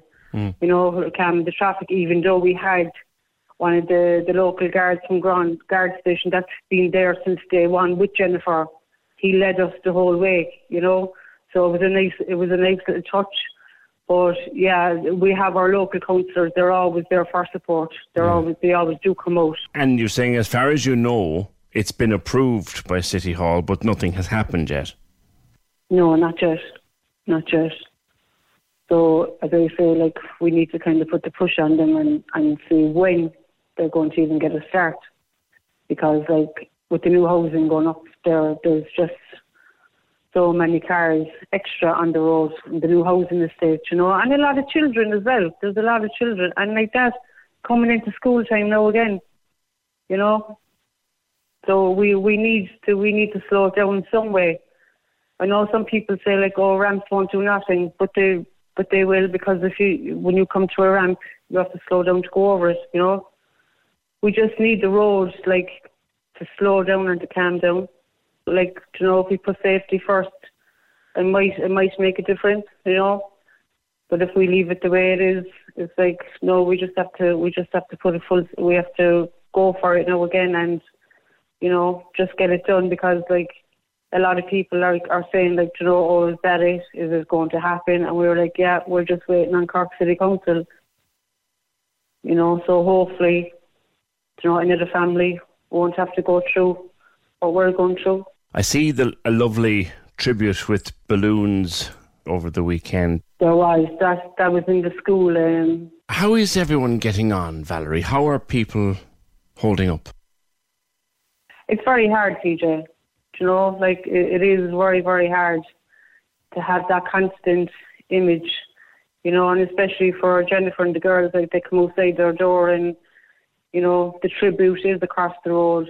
Um, but it, it's very hard, very hard, very, very slow to to take in. Yeah. But with the with the memorial walk, um, like the guys that were there from the association yesterday, like all of those have lost someone from the roads. But they were they were they're beautiful people. They really are, and it's a comfort to know that Jennifer and the girls can rely and lean on someone like that. You know. Yeah. It was beautiful. It was a lovely day. You know, it was an emotional day, but it was lovely to see everyone get together as well and come out and support. Well, I suppose as the council will be resuming its regular meetings, uh, we'd hope Yeah. that, that you get some movement on, on getting those ramps started as soon as possible. Definitely, because like as I say, like from from the word go, um, you know, we just we we just need it done. We shouldn't have to um, prolong it, or you know, it, uh, they they know what's happening on the roads, and we would just be at ease more if they if they were put in place, you know, for our children and anyone crossing the roads. And like again, like people just need to slow down. Like the I don't see the rush, you know. We need to slow down. That's it. Valerie, as always, please convey uh, our best wishes to the family and, and that we're, we're, we're thinking of them. And PJ, just want to say thanks very much for always, you know, being there for us when we want to voice our opinions. And you've been there since day one as well. So thanks to you and the team for always thinking of Jennifer and the girls. Thank you very much. Valerie, take care. Thank you. Very kind words from Valerie. Thank you very much. That's Valerie Haynes, the auntie of the late Kimberly O'Connor. The lines are live. And we're ready to talk. Can we just talk? Call 1850 715 996. Text or WhatsApp 083 396 96 96. Email opinion at 96fm.ie. The Opinion Line with PJ Coogan. On Cork's 96 FM. Yeah, some people wondering, is he all right? What's happened to him? Is he okay? Yeah, uh, let me explain. While the carefully recorded interview with Valerie was playing there. I popped down, as you do, popped down to the kitchen to make myself a cup of coffee. Completely underestimated the running time of the interview and thought, oh damn, I've only got a minute left. Tore up the stairs like a bat out of hell. And of course, not a good idea with all the stairs in this place. So landed here to realise, oh, I've underestimated a minute and a half left. So I was trying to get my breath back. 1850 715 996. Rachel was on. This is interesting. Rachel was on to say, My daughter failed her driving test because the driver drove through a roundabout at Togher. Those type of roundabouts are a joke. I, is that the one, Rachel, down there near the Cork Builders Providers, the one that's literally only painted on the road? I may tell you now, loads of people failed their driving test because of that particular roundabout. It is a menace. Remember my daughter practicing for her driving test, and her instructor, who was a brilliant guy, brought her down there time and time and time and time again because it is a notorious place for failing your driving test. And while I'm also on, says Rachel, my third child is doing a driving test, and the Wilton roundabout still doesn't have road markings. It's quickly becoming a free for all or uh, the main roundabout for those doing their test and learning. Please, local authority council, would you ever paint the road and fill in the potholes? It's shocking. Yeah, they're still using it's the Wilton roundabout. Practically everybody on a driving test is brought through the Wilton roundabout. I remember my own driving test going through the Wilton roundabout, and even to this day, it fills me with dread the thoughts of taking it on uh, for my test. But if there's no road markings on it, that's an absolute. That's it. That's like a dose, a serious dose. Thanks, Rachel. 1850 715 996. Now, we've all been doing a little bit of DIY during lockdown and, and trying to improve the house this way. And some of us have done a little bit more than that with little extensions and extra bedrooms. And that's what we've done in Coogan Towers and all. Very happy with it and all that. But imagine building your entire home. You built an entire house, tiny, tiny little house. How would it? How much would it cost you to build a small house for one person? What, 20,000, 30,000, 50,000? Small, tiny house for one person. Anya, how much did it cost you? Good morning. Okay. So I was like, is he going to get another few? It cost me twelve thousand and uh, five hundred and fifty. How on earth did Um, you do that? a bit of hard work is how I'd put it. I mean, I'm a singer. I write music, so I'm not afraid of hard work. Because when you are one of these, you you've got to be up early. The the old picture of us breaking guitars and throwing televisions out hotel rooms isn't true, you know. so we're up early working anyway, and then we've got to drive far, and we have a work ethic. And for me, DIY and things like this are my hobby. Okay. And of course, with the housing crisis, I was fi- struggling to find somewhere. And I had been in Kinsale, and that's obviously rather pricey now. And there's not there's not much out there, and people are really struggling. And I suppose it was really worrying me the same way that's worrying everyone else, saying how am I going to figure this out hmm. and have somewhere. And then like I don't, I like it's. I just said okay, I got to do something, and I didn't have anywhere to do it. But a little tree fell on my parents' land, and I thought perfect. I could, and at the same time, my dad was having going to be having some operation, so I said okay, I could be there, but I could still work and you know, write and play the guitar somewhere close. And I wanted to test myself because my hobbies are like DIY and carpentry and things like this. Right, and my, okay. my career is music, you know. So I just started uh, going for it. I just said, right, if I can just, a tree fell, there was a tiny bit, tiny bit of land. It's only tiny, tiny. So I'm very grateful all the same, as much as I didn't want a tree to fall, but you know. Oh, I such. I, uh, listen, I've seen it. I've seen a picture. It's a tiny, tiny little house, Oh, and tiny little so, so, so well crammed into the space. But it started with a tree falling. Now, did you? Again, DIY being a thing. Did you go to a uh, to a window supplier and say, right, Yeah. have you seconds? that's what I did first. That's actually how I started it because they're what costs people a lot is they try and build.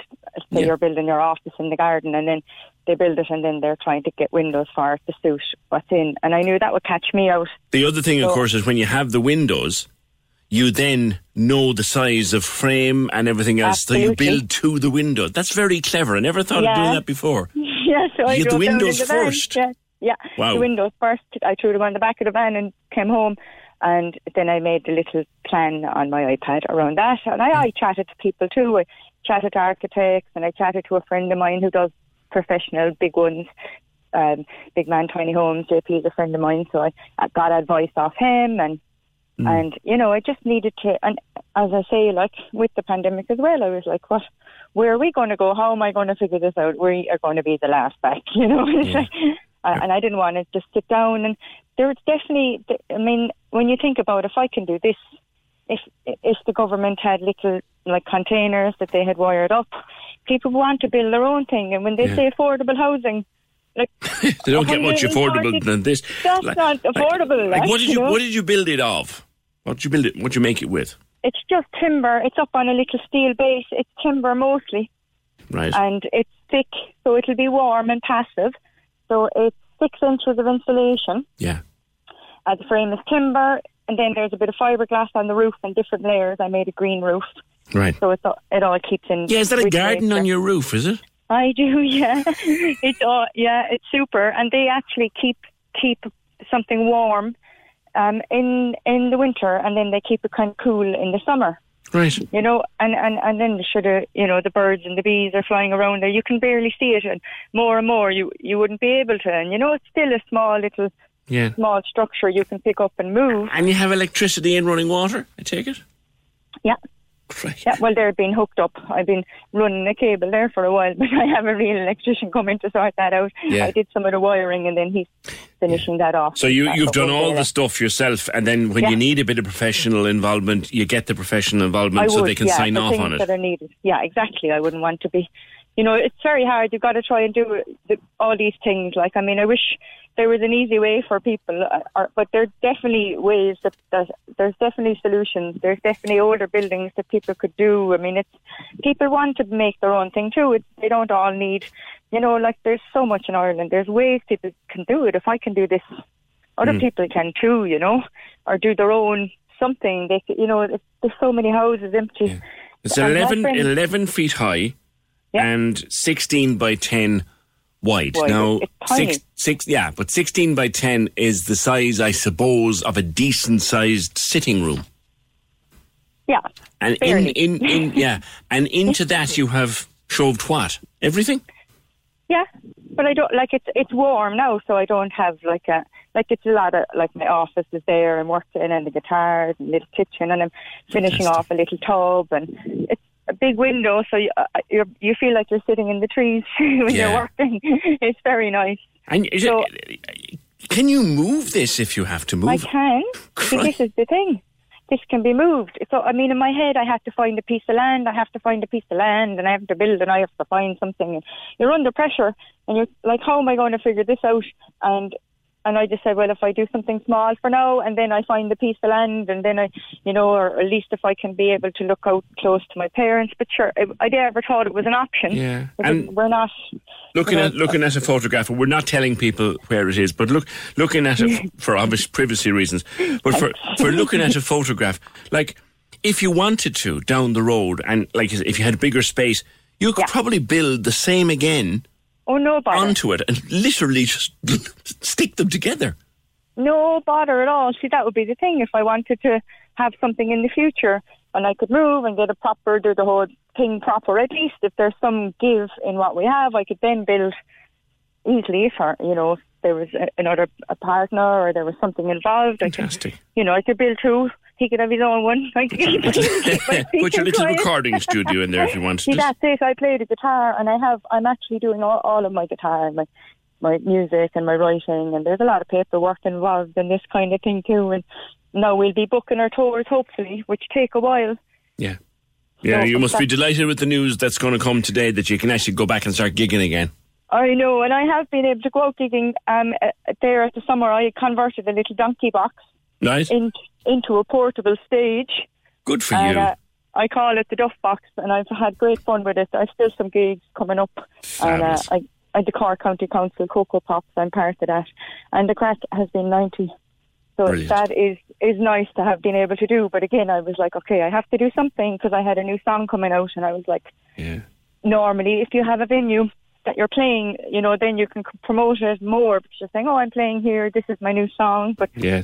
I didn't know how I was going to manage this, so I just decided to A stage and a PA system, and you got the whole thing Yeah. together. Listen, Yeah. you're you're a most ingenious and and you, it's brilliant. I, I I just cannot believe that when you see the pictures and you see the cost, it's it's unreal. Well done on you, and good luck with the music, and good luck with the career, and to you and every other musician that's out there. I'm so personally thrilled for you that you can actually start to get back doing a bit of what you do best. Thanks, Anya.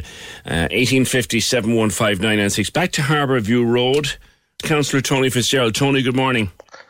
Morning, PJ. Tony, what is the latest with those traffic calming measures? Yeah, just to support Valerie and the, the, the, the residents there in terms of what's happening. Um, as you know, um, there was funding secured there earlier in the year um, through the local area committees of 250,000 euro for each committee. So the all of the councillors in the Northwest Ward um, sat down to kind of distribute that money, and we have included um, traffic calming for Harbour View Road. Um, so the money is secured um, and the program will be rolled out. Now, there's a process with traffic calming, PJ, as you know, that it has to go through public consultation first. Um, so the design is being prepared by the engineers, and we should get a, a, a, a copy of that or a, a plan very, very shortly. Um, I've been on to the engineers to see what, what stage that is. So the design, the funding is secured. The design will be implement, will be prepared by the council, exec, uh, engineers, and then it'll go to public consultation and then go to tender. So we're hoping to have that rolled out certainly before in the next couple of months. Um, it's a normal process that goes through for every tra- traffic calming program.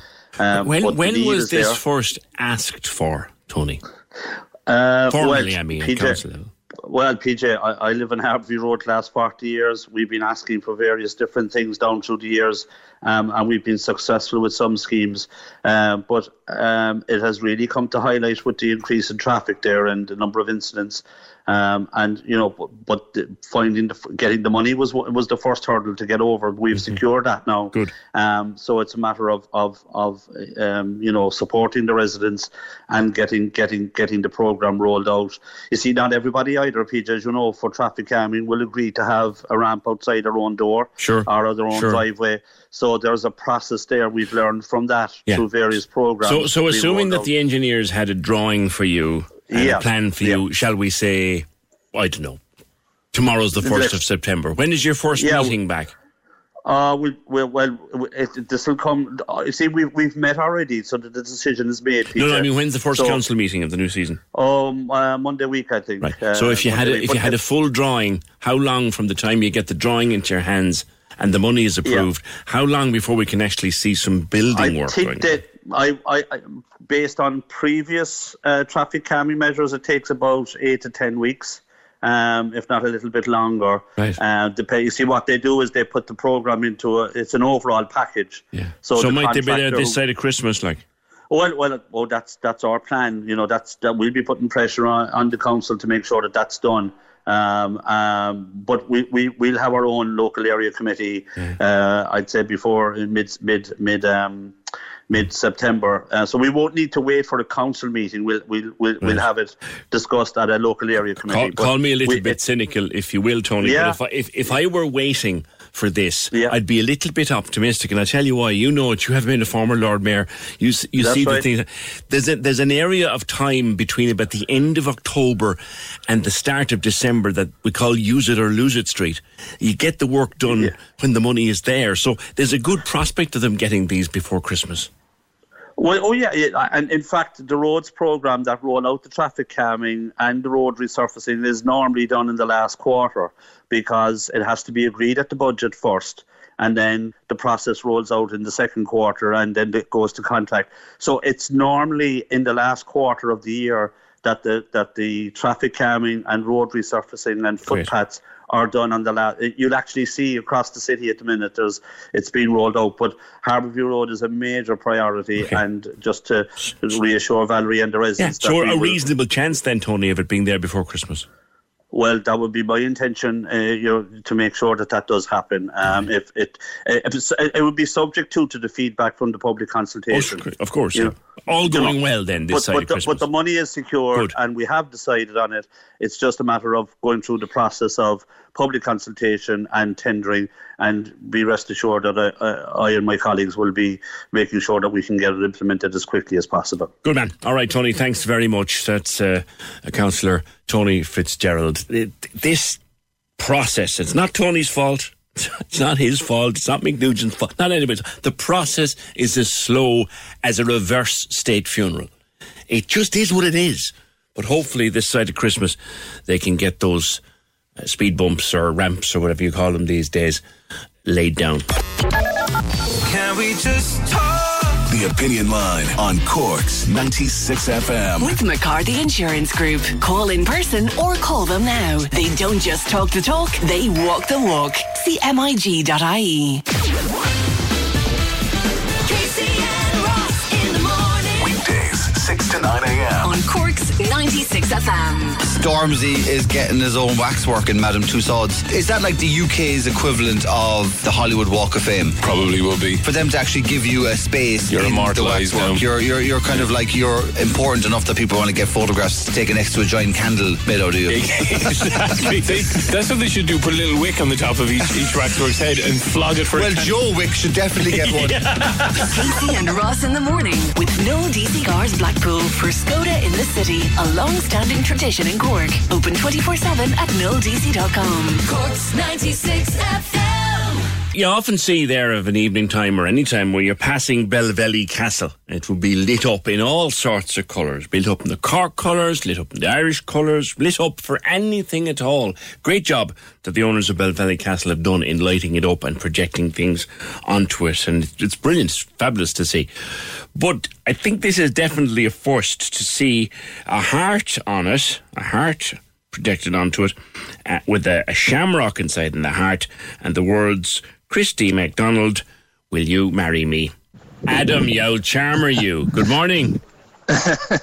Morning, how are you? Good. This is Adam Gorgas, I hope I have the name right.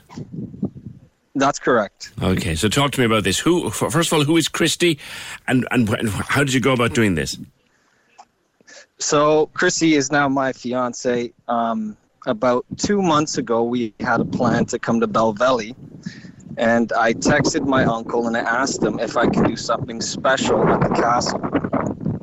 And he ended up um, getting me in contact with Jonathan Lee, the castle keeper. And from that point, we kind of just organized it and bounced ideas off each other. And, Oh, so and your own, your, your uncle with. is the owner of the castle, correct? Right, right. Gary Wilson. Okay, okay. So you got this, you got this plan together, and did, did Christy know anything about it?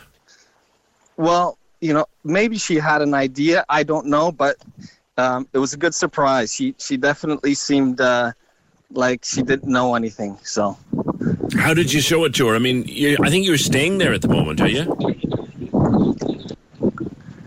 yes, so we're here all week at Belvelly Castle, just touring uh, Cobh and. Uh, and um, and yeah, so we made sure we, you know, I wanted to get it done early on in the week. Right. My nerves were were a wee bit shot. So, um, yeah, it it, uh, it turned out really well.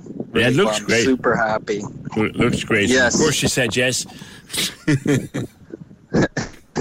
Yes, I was I was hoping that would be the case.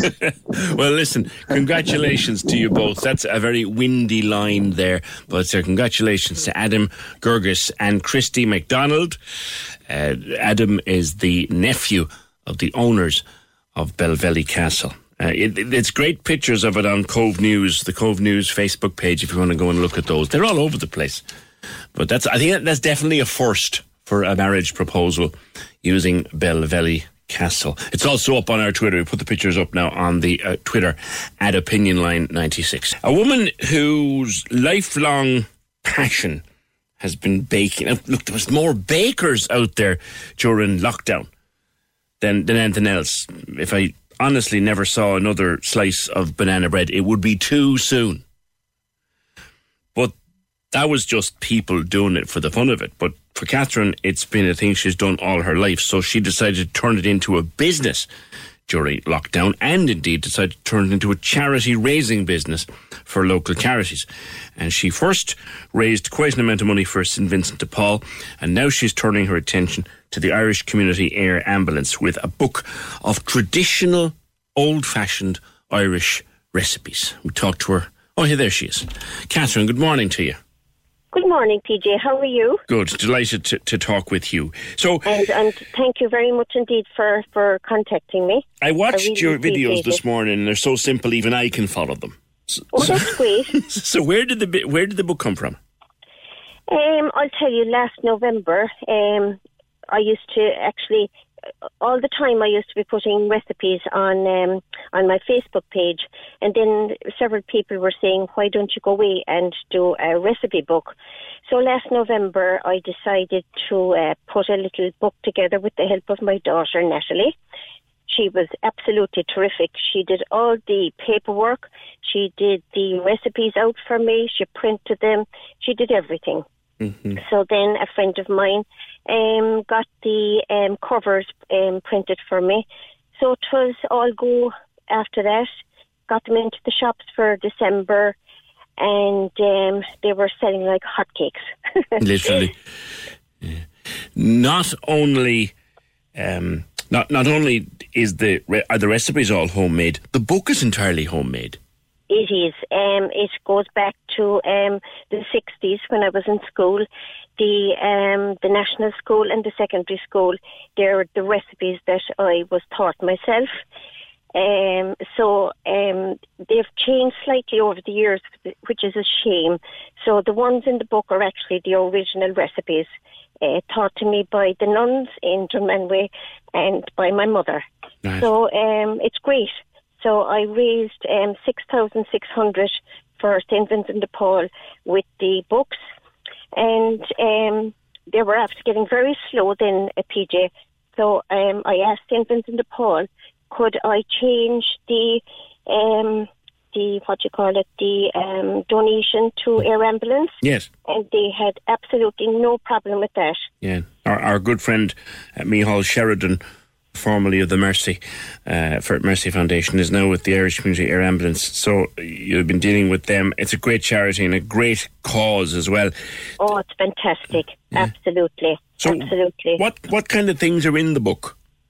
Um, there's um, brown bread, white bread. Um, as I say, they're they're the the original recipes. Now they add other things to white bread today, but the white bread in the book is actually the original recipe. Mm. It comes out lovely. What, do they add to it that you don't like these days? Oh, margarine, oil, um, all these things. You know, this is just um, flour, egg, um, baked tartar, Mm. bread soda. You Can know, you still um, get baked tartar? You can. I remember my mother always had a tin of that. Yep. And I wondered what it was for. Crikey. Yeah, that's what it's for, and it makes a beautiful brown cake. Now you'd say like when you're making, uh, sorry, a white cake. Mm. You'd say when you're making a white cake that um, you have to have margarine in it, but n- not no way. It's it's fabulous the way it is. But um, yeah, so um, I'm trying. I'm actually looking for people to take my books, uh, PJ, in shops.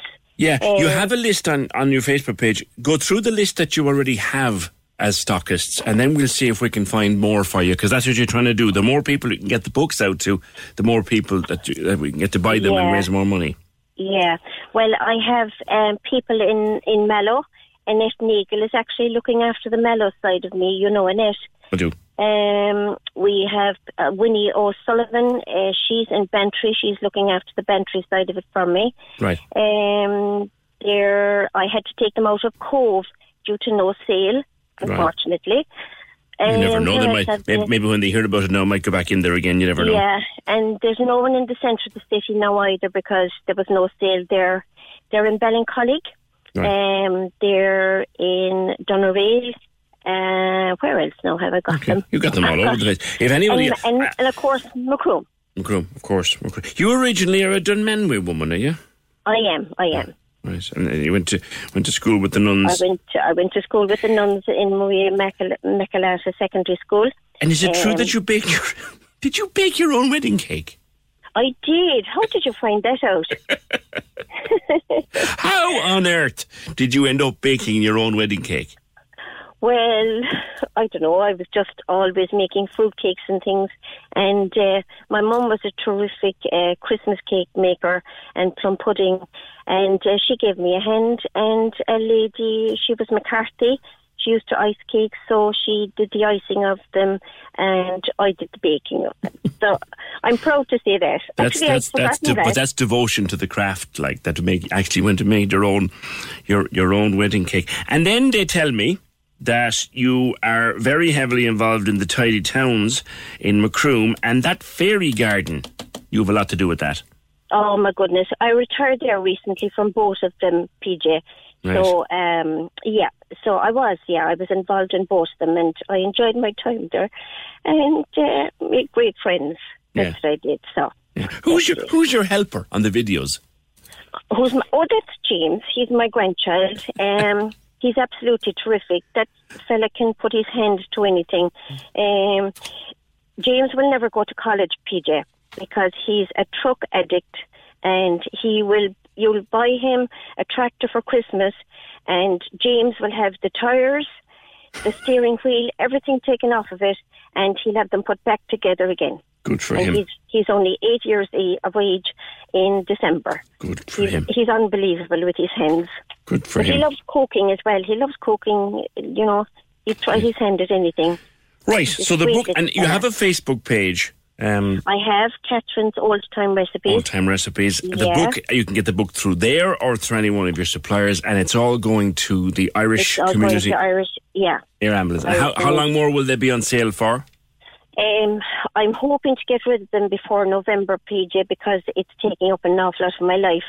I'm at it now. I'll be at it a year since last November. Great. And um, I made the first donation to Air Ambulance on Saturday night, um, 2,760. Ah, go here. And and how many how many books have you to sell? Um, I'd say what's in the shops at the moment, plus 400 at home, and they're gone then. All right. Well, listen, So if anybody I wants a copy, get rid of 400 books now. that'd be great. brilliant. That'd how much is the book? Um, 10 euros to PJ, and it's only 2 euros to post it out anywhere in Ireland. All right, okay. Listen, good luck with it. It's a lovely, simple idea. A homemade book, but literally a homemade book for homemade recipes and cakes, and going to a fantastic cause. Vincent de Paul, uh, before last year, and now the Irish Community Air Ambulance. Her first donation alone was over 2,000 euros. She got 400 left, plus what's out in the shop, in the shops. If she sells those at a tenner a pop, be a nice little chunk of change for the ambulances at the end of the ambulance at the end of it. Well done, Catherine. Can we just talk? The Opinion Line on Cork's 96 FM. With McCarthy Insurance Group. Call them now for motor, home, business, farm, life, and health insurance. CMIG.ie. Cork's 96 FM. Now, you, oh yeah, this, I don't know if you've seen this or not. There's a, a video uh, has really caught on on social media of a young lad. Uh, we, we're told he's around five. He's playing football on the beach in Youghal, and his opponents or his playmates, call them what you will, are nuns. Nuns. That's Father Jack. Nuns. As Father Jack used to say. Yeah, Anthony Kelly is the little lad's name. He's from the Glen. And his, his mum said that the, the nuns were great crack, lovely people, and they even gave him a holy medal afterwards. But the video is flying around social media of that young lad, uh, Anthony Kelly, playing, playing football on the beach in Youghal with the nuns. Speaking of social media, now, here's a tie-in. All right, I watched this. Started watching this uh, last night with the Queen Bee. It's trending high on the Netflix top ten in Ireland at the moment. It's number one or two. It's one of these limited series. It's ten-parter. And the reason I mentioned the social media is social media comes into it big time. It's clickbait, is what it's called. It, it's about a guy, ordinary bloke, who disappears and turns up on a video and the threat is that if the video reaches 5 million hits, he'll be killed. And we've just sat down to the first couple of episodes. It's brilliant. Clickbait. It'll reel you in. Uh, Netflix. Well worth a watch. Well worth a watch. 1850 715 996. Now, you'll have seen them popping up around town over the last uh, couple of weeks and, and months. Uh, there's one in Douglas, and there's one in Ballincollig, and there's one in Glanmire, and inside in town there's one at the Cook Street and South Mall, and one down that's outside the Imperial there. There's one down in Wandesford's Quay and Sullivan's Quay, lovely one there in Sullivan's Quay. Little sets of wooden benches with little planters inside them, and people come and sit in them and have their coffee and whatever. And they're called parklets. And they've been popping up and down around the city for the last while. And Siobhan Keogh is the designer of the parklets. Siobhan, good morning. Hi, Peter. How are you? They're being officially launched today, even though people have been using them and enjoying them for many, many months. Uh, define a parklet. I suppose the idea behind them is that they take up to they're a mini park, I suppose, and they they replace two car parking spaces. So it's kind of play on the word from a few different angles. But it's um, yeah, just a social space really, where there were two car parking spaces, and now there's just a little pocket with them, somewhere for people to meet and relax, and then there's some pollinator friendly planting as well. So it's kind of greening up the city a bit. Yeah, there's a lovely one outside the Imperial, and, and right in the the height of lockdown when they were just starting to do the, the, the, the takeout stuff from the Imperial at lunch there one Friday. They're, they're a lovely little idea. Yeah, I they make a nice. They're, they're definitely a nice addition to the city. Um, I think it's it's great to see people use them, you know, at all hours of the day and night, and you know, so, you know, especially live in the city as well who don't have gardens or who don't kind of have an outdoor space themselves. I think they make a lot of use of it as well as people just popping in and getting their coffee or. Are, are they a new idea, Siobhan, that you devised, or did you see them somewhere else and say, "I want to do that"? Uh, no, well, they're they're kind of they're very big in um, San Francisco. I think was the original, um, become very popular. Um, San Francisco. I mean, they're in cities like London. They're in quite a few European cities like Amsterdam and Copenhagen. And it was actually the original the original pilot project was on was the one on Douglas Street. Yes, there, Flower Studio. Yeah, actually, that's, I passed that the other day, and it looked fabulous. I actually thought, I actually thought it was a flower display for the Yeah, for the shop. And, Oh, there's a little park inside there. It's great. Yeah, you know they they do a fabulous job uh, maintaining it. Um, so yeah, that was the original one. It was it was um, the TMF, the Cork Transport and Mobility Forum, um, and together with Cork City Council in 2019, um, and the Cork Flower Studio because it's this fast um, between the businesses on Douglas Street. So they kind of um, came together and pushed the idea, and then I was brought on as a designer for it, and it just um, it just went really well. Like the original one was only supposed to be there for a couple of months. And then there was a public petition uh, to keep it permanently, and then there was more funding made available then for the next 10, which are in, installed this year. Yeah, each one has a partner, doesn't it? The par- and a partner business. Like in Cook Street, it's Il Padrino, and in Union Quay, it's the Three Little Piggies. And what does the partner do then? Yeah, so the, the kind of structure of it is they're funded by the, the city council.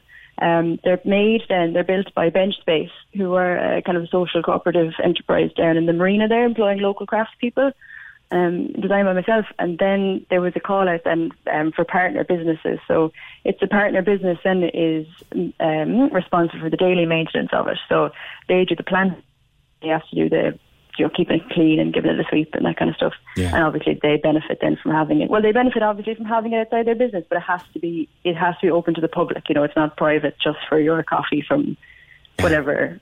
Um, Yeah, so you can bring it like you don't have to bring it from the business outside the door. You, you can bring it from anywhere. anywhere, yeah, absolutely. Great. They're totally open to the public and um, accessible to anybody all the time. Now, I think they'll be they'll be planted and replanted all year round. Who'll be responsible for that? Yeah, so that's the partner. Um, the partner business is like um, the in the business, and then I think there are a few kind of community groups and stuff involved as well. Um, Green Spaces for Health, I think, is one. Um, the name escapes me now for the rest of them, but yeah, the, the the partner business, and they'll kind of be planted then with the seasons um, as they change. So we now have one, just go, going through the list. You've got the Douglas Street, which is the original one we mentioned there.